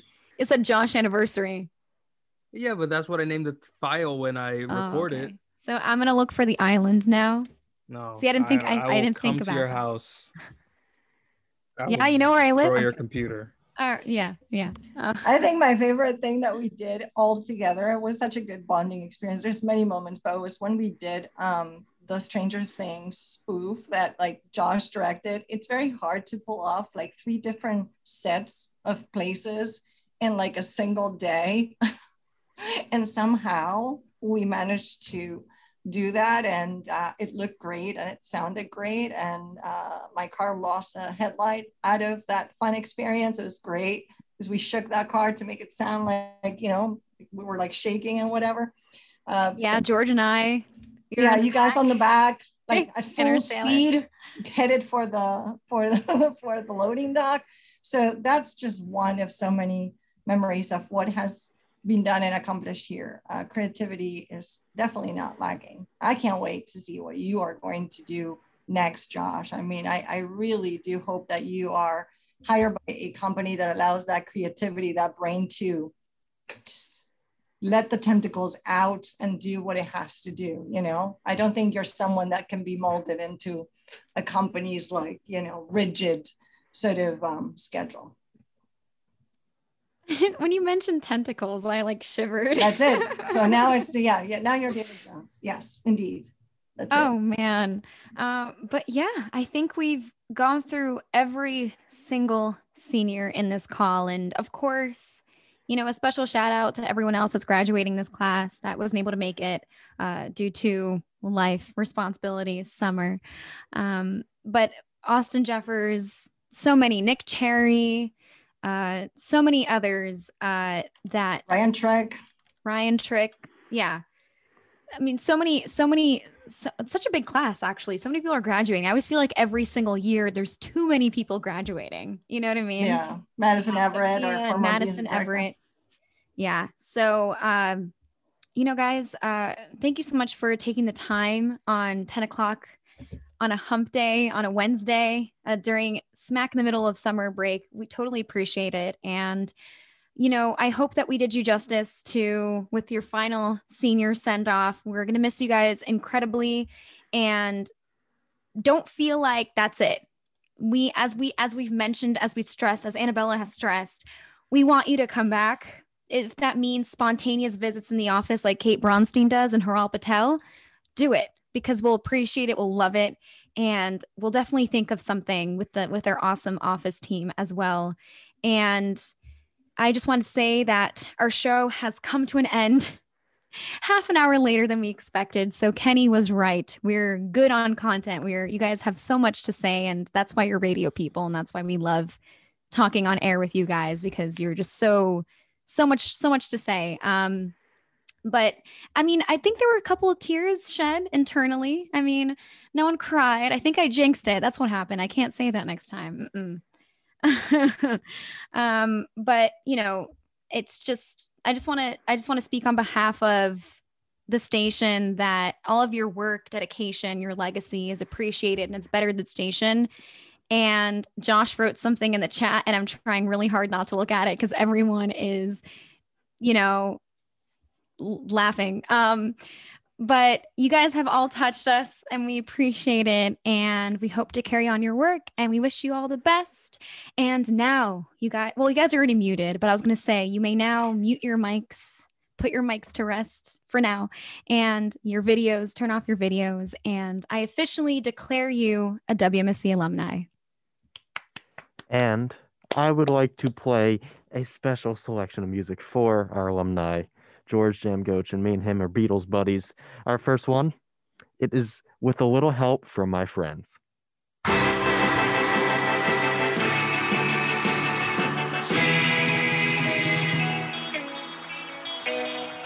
What would you think if I sang out a tune? Would you stand up and walk out on me?